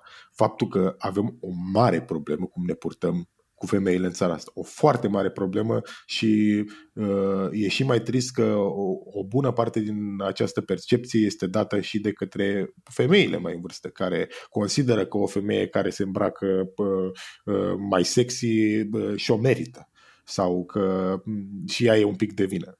Nu, așa ceva nu ar trebui să fie acceptabil în, în peisajul, în discursul public uh, românesc și de-abia acum începem să ne dăm seama de chestia asta. După ce a fost nevoie de acest uh, cocalar de colo să ne deschidă ochii că, bă, cu toții avem o problemă și uh, nu, nu, nu, nu, nu, nu ne raportăm ok la uh, femei. Uite-te un pic la uh, comentariile uh, de la uh, Anne-Marie de la Magdi, de la Sexul vs. Barda al Adrianei Radu. Brat, frate, ă, sunt bărbații de la noi de o mârlănie incredibilă. Eu am început chiar acum câteva luni să fac un beat nou ă, în, în stand-up ă, fix pe pe uh, mesajul ăsta. Ți-am zis, nu mai vreau să fiu prici, bitul este foarte funny, poate chiar ușor greșit. Și începe de la întrebarea asta. Hai să aplaude câți bărbați au văzut un masturbator public în, în țara asta. Și uh, de fiecare dată într-o sală de, să zicem, 150-200 de oameni, aplaudă 2-3 băieți. Și după aia pun aceeași întrebare pentru femei. Și la femei întotdeauna sunt 10 de aplauze. Și de aici se, se, se naște o chestie, că e incredibil cum Uh, femeile văd aceste, aceste penisuri peste tot și bărbații nu le văd, știi? Eu am văzut. Și, da, Știi? Asta zic, s-a, s-a întâmplat să, să mai vezi ca bărbat. Dar eu prima oară când am făcut această realizare că femeile văd de mult mai multe femei au văzut chestia asta fără să vrea și le-a fost arătat într-un spațiu public și noi nici măcar nu știm că problema asta există, e un, e un punct de întrebare din stat. În fine, și după aia bitul se duce în diferite direcții și e foarte fan, o să te invit odată la un stand-up să-l vezi uh, pe viu. Dar ce vreau să zic este că uh, bărbații nici măcar nu au un awareness vis-a-vis de, de, de, de uh, micile discriminări de față de care uh, se lovesc femeile. Din fericire, suntem o țară în care uh, femeile chiar sunt plătite, mă scuz, destul de uh, egal cu bărbații din... Uh, dar uh, la nivel societal, atitudinea noastră nu e o discriminare fățișă, nu e uh, neapărat, dar sunt lucruri mici pe, de percepție pe care o femeie trebuie să le uh, uh, suporte la ordinea zilei, știi? Uh, soția mea mai mi-arată, mai mi-arată mesaje pe care le primește de la diversi pe net. Uh, de-a lungul timpului mi-am format așa un fel de repulsie față de, de bărbați, ciudat, dar mi-am format așa un fel de repulsie și de cele mai multe ori îmi vine să, îmi vine să zic eu nu pot să fac parte din aceeași specie, uh, din același regn animal cu, cu ăștia. N-am nicio șansă să fac chestia asta, mie mi-e rușine că anatomic vorbind sunt ca ei. Am, da. am pățit chestia asta, am, am văzut Public Masturbator, am avut, uh, cred că aveam, eram mic, nu știu dacă aveam 10 ani. Vecinul de, de, de la scara din față, din partea dreaptă a blocului, uh, ieșea la geam și făcea chestia asta când treceau fetițe pe lângă. Și se întâmpla ca atunci să trec și eu și mm, de atunci mi-a rămas imaginea aia în cap. Și dacă mie care sunt bărbat mi-a rămas imaginea aia în cap, how, how about a woman, da. How about a woman? Mm-hmm. Și ce putem să facem acum? Primul pas este, bă, nu mai nega că mulți bărbați sunt niște cripși. Nu mai nega chestia asta ca bărbat. Dacă e vreodată o discuție dintre asta în care o femeie spune, băi, a fost, mi s-a întâmplat chestia asta, a fost un masturbator public sau a, unul a pus până pe mine pe stradă. Nu mai nega că nu există acești oameni. Asumăți că sunt foarte mulți printre noi care se poartă, care nu înțeleg de unde au chestia asta, cine i-a învățat să se poarte așa sau că poate au o problemă ei, știi, poate sunt ei niște oameni bolnavi la cap. Trebuie să ne asumăm, în primul rând, că printre noi există foarte mulți bărbați greșiți și mi se pare incredibil că de fiecare dată când uh, am o, un, o postare pe Facebook de genul ăsta, întotdeauna o să vină cineva uh, mai de dreapta, așa, un insel de asta, zică, bă, da, și femeile alea, nu știu ce, sau nu sunt toți bărbați așa. Mm. Frate, așa e, nu sunt toți bărbați așa, dar sunt foarte mulți printre noi. Sunt foarte mulți printre noi. Asta este ceea ce mai nou se numește whataboutery. Nu știu cât de cunoscut îți este termenul. Da, da, da, cum uh, este ceea ce am observat mai nou că face Mikey Hush. Ești, exact. Bă, am, văzut, am văzut și eu la Black Lives Matter, doamne, exact. cât de multă... Exact. Cum, cum, cum, cum uh, în primul rând, dincolo de faptul că uh, What About uh, All Life Matters este atât de clișeu, e un trop pe care deja e un clișeu să zici all lives matter. Da, frate, normal că all lives matter, dar uh, pentru, de fapt, ce faci tu este o tehnică de a distrage atenția de la problema în cauză, zicând că există și alte probleme. Întotdeauna există și alte probleme, men. La absolut orice problemă ai ridicat, există și alte probleme. Dar hai să ne concentrăm un pic pe asta pentru că oamenii protestează din cauza abuzurilor asupra oamenilor de culoare, nu asupra tuturor oamenilor, momentan. Și știi ce m-a deranjat și mai mult? M-a deranjat și mai mult pentru că a zis-o cu atitudinea ca și cum asta este, de fapt, problema pentru mine genul ăsta de content este ceea ce mă face să decid că Mikey Hush nu o să ajungă pe lista mea de influencer niciodată. Oricum, nu e prima oară când zice o chestie de genul ăsta, adică nu e... Știu că nu este prima oară, asta este cea mai recentă și totuși îi zicea și lui Colo că bă, e un moment bun să schimbi uh, contentul din punct de vedere de PR, îi zicea în, uh, în comentarii. Uh, bă, sunt atât de multe atitudini greșite și, bine, oricum eu nu sunt un fan al influencer marketingului, pentru că cu banii ăia pe care i-aș da pe influencer marketing, uh, aș obține... Faci performance. Fac performance sau fac o activare care mi este mult mai bună, adică am engagement unul la unul cu uh, clientul clientului, sunt mult mai multe chestii pe care le poți face cu banii ăia. Plus că dacă stau să iau la puricat, băi, nu cred că există un influencer mă rog, lăsăm Zaya Fett și alții care fac uh, edutainment. Da. da. la Zaya Fett aș fi în stare să mă uit și câte trei ore odată, adică să-l facă lung metraj, că n-am o problemă cu asta. Mm-hmm. Uh, nu cred că există un influencer care să nu promoveze soft porn. Soft porn nu este ok să-l normalizezi din foarte multe puncte de vedere, pentru că de la soft porn te duci în extra mile foarte ușor as a kid. Mm-hmm. Și... Uh, soft porn și uh, bling bling culture, știi? Cultura asta, uh, uite ce Adidas am eu, uite ce Gucci am pe mine. Astea sunt uh, două, două direcții, știi, dintre astea pe care uh, uh, le-am, deja sunt normalizate. Deja asta este defaultul. Dacă nu ai Balenciaga, de ce mai vorbești la cameră? Sau de ce vorbești la camera aia, săracule? Da, da, da. Știi care e faza cumva?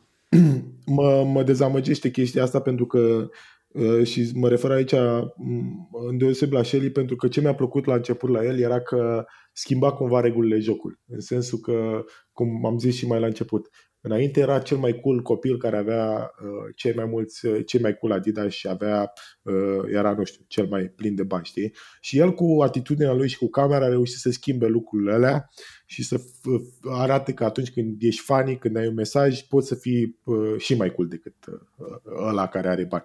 E bine, acum cumva coolness-ul lui e dat de faptul că are Mercedes, are haine soale și uh, în toate piesele Five Gang este tu ai haine fake, eu am haine reale. Frate, când, când uh, o să trecem peste faza în care hainele contează atât de mult? O să trec la un, la un articol care ți este dedicat, e scris de Alex Ciucă de la Superior Media, uh, hoinaru.ro. Titlul este Unii se prefac că sunt influenceri, alții că sunt oameni de agenție.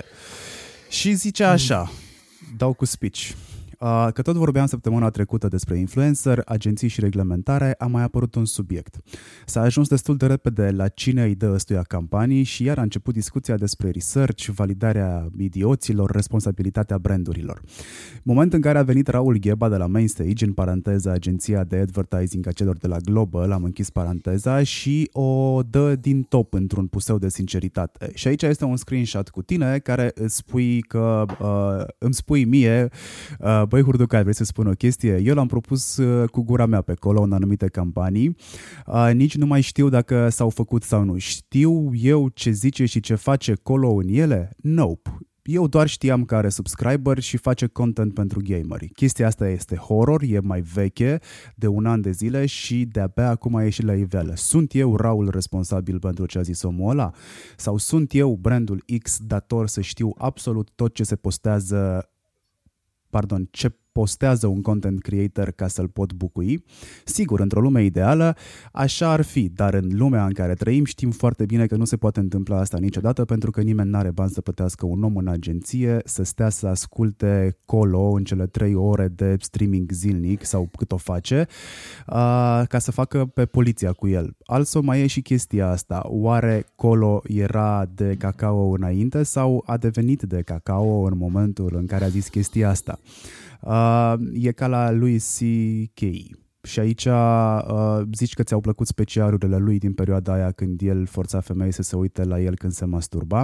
Uh, acum ar trebui ca retroactiv să nu-ți mai fi plăcut de el în trecut. Bă, eu zic că nu trebuia să nu-ți mai fi plăcut de el în trecut, dar asta te facă să ridici o sprânceană și să zici, bă, calitatea lui umană nu e ceea ce mi-am dorit. Asta este 100% adevărat. Asta este 100% adevărat. Exact, exact așa e. Că trebuie să privești de acum înainte cu circunspecție și să așa. Dar nu poți să zici că a, niciodată nu mi-a plăcut Te-ai simțit vinovat? asta... Te-ai simțit vinovat că ți-a plăcut normal de el? Că m-am simțit, normal că m-am simțit vinovat, dar nu pot să neg ce am simțit, ce, că mi-a plăcut foarte mult atunci.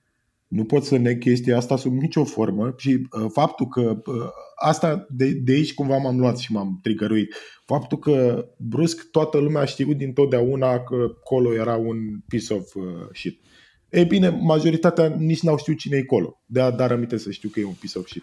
Știi? Și asta m-a, m-a, m-a trigăruit astfel încât am scris acest uh, post foarte blunt, așa, știi? Uh, Alex continuă și spune, după ce am citit eu, după ce am dat eu speech din screenshot-ul tău, zice că partea nasoală e că Raul e singurul care recunoaște ceea ce fac multe agenții. Caută oameni care să afișeze niște cifre potrivite la un preț care să se încadreze în buget și atât. Uh, ca și cum ai vrea să-ți iei o mașină și te duci la unul care presupune că ar fi expert în domeniu, dar tot uh, ce face el este să dea o căutare pe Autovit după bugetul tău și numărul de kilometri. Nu contează că sunt real, nu contează că are o anumită stare mașina ta, nu contează brandul, dotările, el ți-a livrat, se trece în Excel.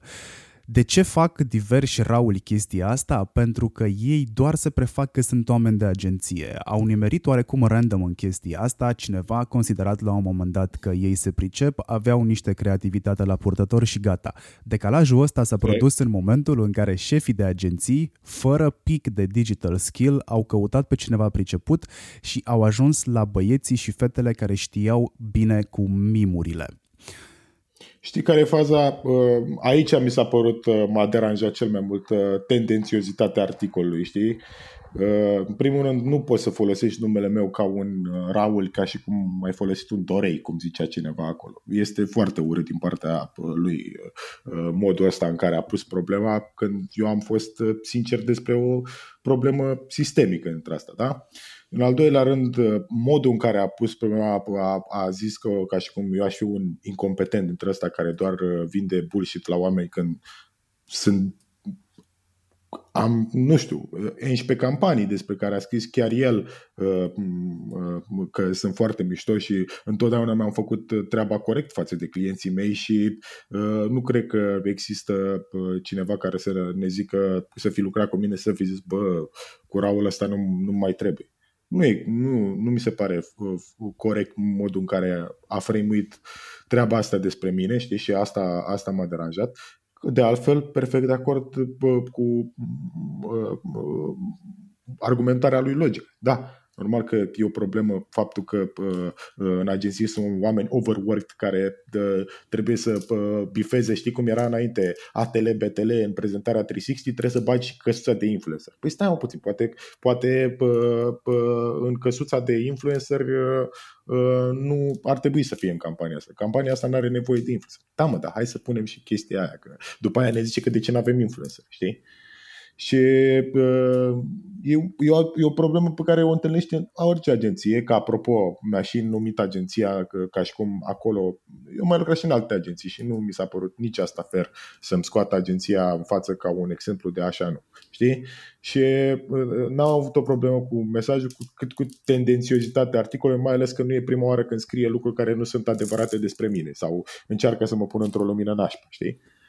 Și de asta n-am apreciat. Eu am răspuns cât de diplomat am putut și să-l fac să înțeleagă mai bine ce am vrut să zic în acel uh, post uh, scris hastry și care nu era sub nicio formă o uh, imagine completă a, a, a ceea ce se întâmplă și a, ceea, a mari probleme. Era doar un răspuns la o discuție pe care o aveam noi doi. Știi? Um, dacă rămâne chestia asta sticked to the market cu raulizarea industriei, Bă, nu știu. Uh, îți dai seama că nu, nu mi se pare... Uh, prefer să fiu ăla uh, pe care e onest și uh, să își ia uh, hate pentru chestia asta decât să fiu un perpetuator al uh, uh, circuitul de circle jerking pe care îl fac uh, toate acele prezentări de care vorbeam mai devreme, știi? Decât să mai aud încă o dată despre uh, că te uiți pe blogul lui, despre toate discuțiile alea, despre uh, piața ideală și practicile, bunele practici pe care nu, nu le aplică nimeni și la care visează toată lumea, prefer să îmi dau această părere mai cinică, dar mai realistă ca ca măcar să știm unde ne poziționăm și de unde să pornim, decât să discut în termeni idealiști despre o realitate care nu există în România, știi? Și asta m-a, m-a, m-a, m-a deranjat printre altele, că faptul că am zis o chestie care chiar se întâmplă și el mi-a zis uh, un caz ideal care nu se întâmplă niciodată, știi? Crezi că scandalul ăsta cu Colo a primit atenție pentru că a pornit de la o persoană aproape necunoscută și nu a pornit uh, în momentul în care și bă, alții mult mai cunoscuți au scris despre, despre el? M-am gândit cine... și la poziția asta. De la cine a pornit? De la Victoria? De la sau Victoria, de la cine? da. Da, păi uh, a ajutat pentru că era o fată și că e o fată care are atitudine și are uh, o, o perspectivă feministă și vrea să uh, fie drept, făcută dreptate pentru, uh, pentru femei. Știi că, cum, cum am zis, uh, clipul fusese semnalat de către băieți, dar nu în contextul revoltei feminine și faptul că o femeie a făcut semnalarea asta mi se pare mai mult decât ok. Ca după aia să zică blogării că n-au discutat destul femeile despre chestia asta. Băi, stai puțin, sunt canale care discută de ani de zile despre uh, modul în care uh, tratează, sunt tratate femeile. Sunt story time-uri făcute pe, pe TikTok, pe Insta, cu femei care au situații, care alergam pe stradă și am fost pipăită și tot felul de chestii între astea. Nu poți să spui tu acum că uh, să acuzi că femeile nu vorbesc despre chestia asta cu colo.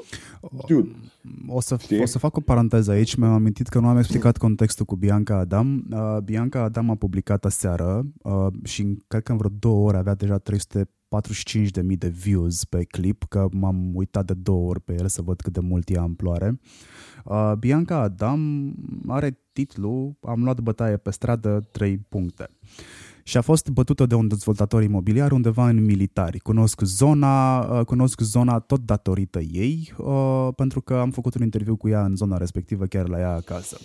Uh, dacă vreți să știți despre ce este vorba, căutați Bianca Adam pe, pe, pe YouTube. E un clip dureros. E un clip, vezi. da, este... uh, da, este. Este cu atât mai mult cu cât am empatizat foarte mult și am spus și ei în, în private, empatizez cu situația ta pentru că am avut N conflicte fix de la parcare cu același gen de persoane, uh, pentru că eu când am stat în Florești, în, în Cluj, um, care nu este diferit de militari sau mai ales de militari residents, uh, am avut aceleași conflicte pe o parcare care era a mea, a mea plătită cu acte and all that și tot era să fiu luat la bătaie pentru că, uh, nu știu, avem un petre de pământ de 2 metri pe 1 și jumătate, cred că cât are o mașină, 2 pe 2 probabil, uh, de la același tip de persoane. E ok că se vorbește despre același tip de persoane și aplaud oamenii care au curaj să o facă pentru că nu este deloc simplu să revezi toată trauma aia prin care ai trecut. Eu am scăpat sau am, a, am ieșit din încăierări înainte să intru în ele pentru că sunt băiat, cu siguranță. Normal. Cu siguranță și nu sunt nici foarte înalt, nu sunt nici foarte mare, dar la 1,75 m sunt ok, sunt în grafic. Uh, și te gândești de două ori dacă să sar la bătaie sau nu, că de cele mai multe ori la bărbați aparențele înșală, chiar dacă nu pare agresiv, poate să fie. Mm-hmm. Uh, dar uh, ăsta, este, ăsta este contextul și vă, vă, vă încurajez să vă uitați la clipul ăsta și să-l dați um, mai departe. Deci, Raul, tu nu raulizezi uh, industria. Eu am apreciat foarte mult asumarea ta și discuția pe care am avut-o. Honestly, oricât de agresiv am vrut să fiu și în, um, um în comentariile cu tine, bă, n-am putut. Adică asumarea pe care eu am cerut-o m-a dezarmat din prima. Uh, Um, și îmi place foarte mult modul în care a decurs uh, discuția asta și înainte să ajungem la final aș vrea să te întreb, dat fiind contextul cu ultimele trei luni în care am avut mai mult timp să numărăm cioburile străchinilor sparte uh, de influencer, ce faci tu de aici încolo ca să schimbi ceva în industrie? Că bănuiesc că te-ai gândit mult la asta. Pari o persoană care are introspecție pe genul ăsta de subiecte. um, este e, e incredibil cum cât de ușor putem să ne mințim în această industrie. E, e incredibil. Asta, asta e probabil cea mai mare uh, uh, paradox, așa, care mă gândesc că e o, e o industrie care cumva se uh, ocupă cu uh, uh, înfrumusețarea adevărilor, știi, și cu împachetarea unor semi-minciuni, că până la urmă asta e publicitatea toată, o, o mega minciună pe care o spui uh, clientului sau e un adevăr uh, prezentat în așa fel încât pare că nu mai e adevărul ăla. Și totuși între noi nu putem să avem uh, uh, luciditatea, știi, să discutăm. Între noi ca și uh, agenții și clienți, între noi ca și, nu știu, creatori de conținut și agenții, știi, și uh, nu știu când o să, o să uh, cut the bullshit și o să vorbim un pic mai cinstit despre chestia asta, pentru că uh, am văzut-o la niște niveluri rare ori mi s-a întâmplat să am uh, în față clienți care să fie de o luciditate și să-mi pună problema încât, bă, nu mă, nu mă prosti, știi? Și atunci am apreciat și am tratat cu un uh, respect mult mai mare și le-am oferit niște soluții mult mai corecte decât uh, uh, poate că le-aș fi oferit alt. Așa că hai să fim, în primul rând, să fim mai cinstiți noi între noi despre scopul și durata vizitei în această industrie. Să realizăm că, bă, suntem până la urmă aici să vindem un produs, nu suntem să facem artă. Când vrem să facem bine oamenilor, să facem bine ok, cinstit, nu să facem bine doar ca să uh, primim baz și free PR pentru ce am făcut, nu? Și atunci uh, cred că se vor regla lucrurile și hate-ul pentru această industrie de publicitate se va mai diminua. La a doua venire a lui Isus, noi am fi candidații ideal pentru farisei anului, secolului sau mileniului, noi însemnând industria. Da, da, cred că uh, suntem printre oamenii care trebuie să... Uh, că avea și Bill, bă, Bill Hicks bucata asta, știi? Era o bucată veche de prin special de prin 92-94 cu if you know, if you work in advertising or just kill yourself. Just kill. I'm not even kidding. Just kill yourself. You're literally Satan. știi? Și măcar, măcar hai să fim cinstiți că industria noastră este ușor inutilă, că este ușor toxică în circuitul economic și că putem să încercăm să o facem cât mai ok, pornind de la premiza că nu e cel mai bun domeniu. Dar măcar acceptăm chestia asta, că nu suntem, nu suntem cei mai buni oameni. Um, și atunci pentru, pentru faptul că l-ai propus pe, pe colo ca să-ți dau un răspuns la sunt eu responsabil pentru ce a zis omul ăla, eu zic că nu ești responsabil pentru ce a zis omul ăla, ci ești responsabil pentru faptul că l-ai propus și era sau poate chiar a fost folosit în, în campanii. Uh, nu o să-mi schimb părerea asta. N-ai cum. Poți să mă combați, bineînțeles, în continuare și mi-aș dori să faci chestia asta, dacă crezi că este loc pentru asta, pentru că discuția asta a fost super tare, pentru mine cel puțin. Am învățat multe din ea și uh, vorba lui Robert uh, ieri, că discutam cu el, cu Robert Cata și zicea, bă, cele mai bune interviuri sunt alea din care înveți tu ceva. Mm. Băi, mulțumesc și eu de invitație și să știi că în continuare ai stand-by și sunt sigur că uh, dacă uh, ar fi să uh, continue așa, aș zice niște lucruri care ar fi și mai dureroase și mai blamabile despre ce am făcut în industria asta și sunt sigur că ar fi alții care s-ar găsi să mă arate cu degetul, deși toată lumea știe că așa se întâmplă. Așa se face, așa și în momentul în care ai recunoscut primul, primul pas, atunci you can make it better. Dar în momentul în care uh, uh, uh, luăm poziția asta de uh, blamare, uh, și uh, îi punem pe toți rauli în aceeași oală, atunci din start te-ai poziționat într-un fel superior, deși nu e cazul. Eu continui să zic că filtrele sunt uh, agenția și brandurile. Atâta timp cât astea două entități nu finanțează comportamentul greșit uh, și nu, nu, ajută, nu ajută o astfel de persoană să crească în popularitate, uh, e super ok. Pe... Știi care e, e super, uh, din nou, ce se întâmplă în realitate că nu este brandul, este de fapt omul care este în poziția aia. Și omul care în poziția aia de multe ori nu este aliniat cu valorile brandului. Omul ăla păi, poate ține foarte mult la jobul lui, poate omul ăla vrea să se dea bine pe lângă șeful, poate omul ăla are niște obiective personale vis-a-vis de ce vrea să transmite și uh, se uh, întrepătun. De asta, uh, în unele structuri, uh, faptul că sunt mai mulți decision makers uh, este, în unele structuri este un impediment oribil pentru creativitate și progres și uh, uh, disruption. În altele uh, este un lucru bun pentru că nu, nu se expun riscurilor de a se asocia cu personaje ca Colo. Știi? Uh, asta vreau să amintesc că dincolo de branduri, de uh, brand guidelines și de asta, sunt niște oameni de la agenție care vorbesc cu niște oameni de la client și au o discuție. Și uh, întotdeauna s-ar putea să dai peste un om care nu e, nu e pe filmul, nu, nu vede the big picture, știi? Pe blog.avocato cu 2o.ro există un articol, nu știu dacă a ajuns sub ochii tăi. Uh, da, da, da, chiar mi l-a dat uh, Ana sau cum o cheamă pe... Uh, Ana Maria Odriște. La... Ana Maria, da. Acolo sunt, uh, niște, da. acolo sunt niște pinpoint-uri de bun simț, un checklist de urmat Foarte. de către agenție. Mm-hmm. Vă recomand să-l citiți și vouă celor care ne ascultați. Uite, o să dau niște idei din checklist de urmat de către agenții. Îmi permite contractul să încetez colaborarea în mod unilateral. Trebuie să acord un termen de preaviz. Asta în cazul în care te decizi că peste noapte ăla a făcut o porcărie și tu vrei să renunți la contract. Poți cere despăgubiri pentru recuperarea prejudiciului de imagine. Ce prevede contractul meu cu brandul promovat? Despăgubesc brandul pentru postările influencerului, poate brandul să-mi ceară despăgubiri pentru prejudiciul de imagine, pot să cer la rândul meu aceste despăgubiri de la influenceri și sunt niște puncte de luat inclusiv de către branduri când vine vorba despre a semna contracte cu uh, influenceri sau cu agenții și un checklist de către influencer de urmat. Sunt lucruri de bun simț, doar că în momentul ăsta, sau ce face Ana, este să le dea o aliură serioasă din punct de vedere legislativ. Da, Mie oricum mi s-au părut tot timpul contractele care mi-au ajuns în față niște glume proaste, adică dacă dau 10 minute search pe Google și iau trei contracte și le pun cap la cap, cred că fac un contract mai bun decât ceea ce a ajuns vreodată la mine.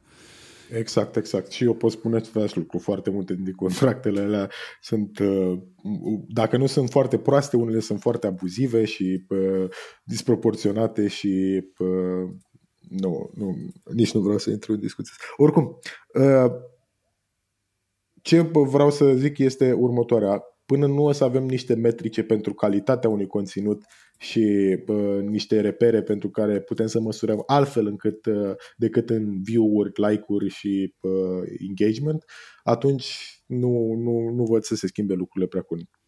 Păi uite, uh, am putea spune că discuția pe care am început-o noi uh, vis-a-vis de audiența contentului ar putea fi un punct de plecare da, dacă ai o audiență echilibrată. Eu, um, eu am sesizat povestea cu audiența echilibrată în ceea ce mă privește pe mine, pentru că în ultimul an uh, am făcut eforturi și vorbesc foarte serios când spun că am făcut eforturi ca să echilibrez balanța între femei și bărbați la capitolul reprezentativitate.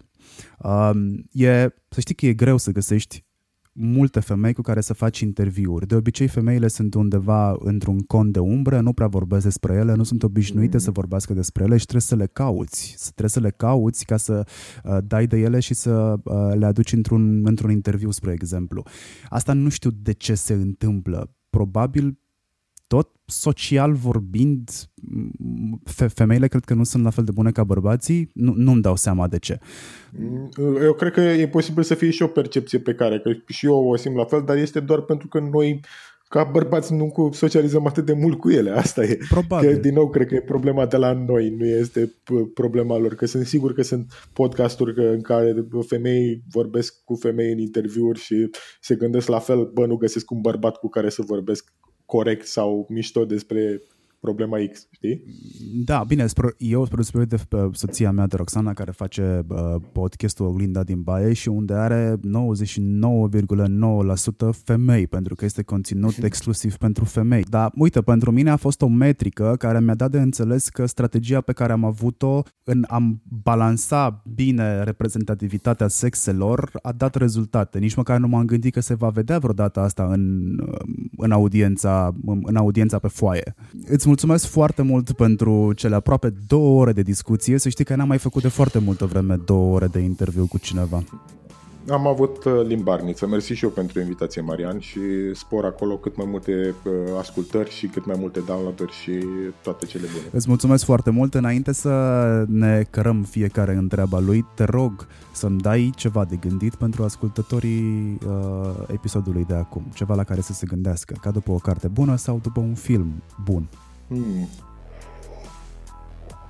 Gândiți-vă uh, că știți cum este un om uh, uh, dulce, știți cum este un om macru, știți că este un om, cum este un om amar, dar uh, gândiți-vă cum este un om umami. Când aude umami, mă gândesc la Costioniță și la piesa aia Umami, mami, mami, ți-aș da banii, ți-aș da ani. O mai ții minte? da, da. Asta e, e o, te- o temă pe care am discutat-o în Somcast și ni s-a părut foarte interesată. Cum, cum, cum ai descrie prin alte adjective umami? Cum, care ar fi uh, echivalentul, știi, raportat la un om? E, it's, a, uh, it's a stupid thought, but I like it. Dacă termenul nu vă este cunoscut, nu o să vă spunem nici eu, nici Raul despre ce este vorba. Faceți și voi un efort și dați un Google și apoi gândiți-vă la tema pe care v-a lansat-o Raul. Raul, îți mulțumesc încă o dată foarte mult pentru, pentru interviu. Vă vă mulțumesc foarte mult că ați ascultat și episodul ăsta. Luați învățămintele care vă sunt de folos, dați-le mai departe, dați mai departe și episodul ăsta. Dacă aveți sugestii pentru alte interviuri și pentru alte subiecte pe care aș putea să le discut, știți cum dați de mine pe rețele de socializare, știți cum dați de altfel și de Raul dacă vreți să-i spuneți ceva. Uh, nu e necesar să dați un Google, dați și un Facebook, că dați de el acolo este cel mai prezent. Este și pe Instagram, domnul Gheba, dacă bine mi-amintesc așa. Domnul Raul Gheba. Domnul Raul Gheba, așa.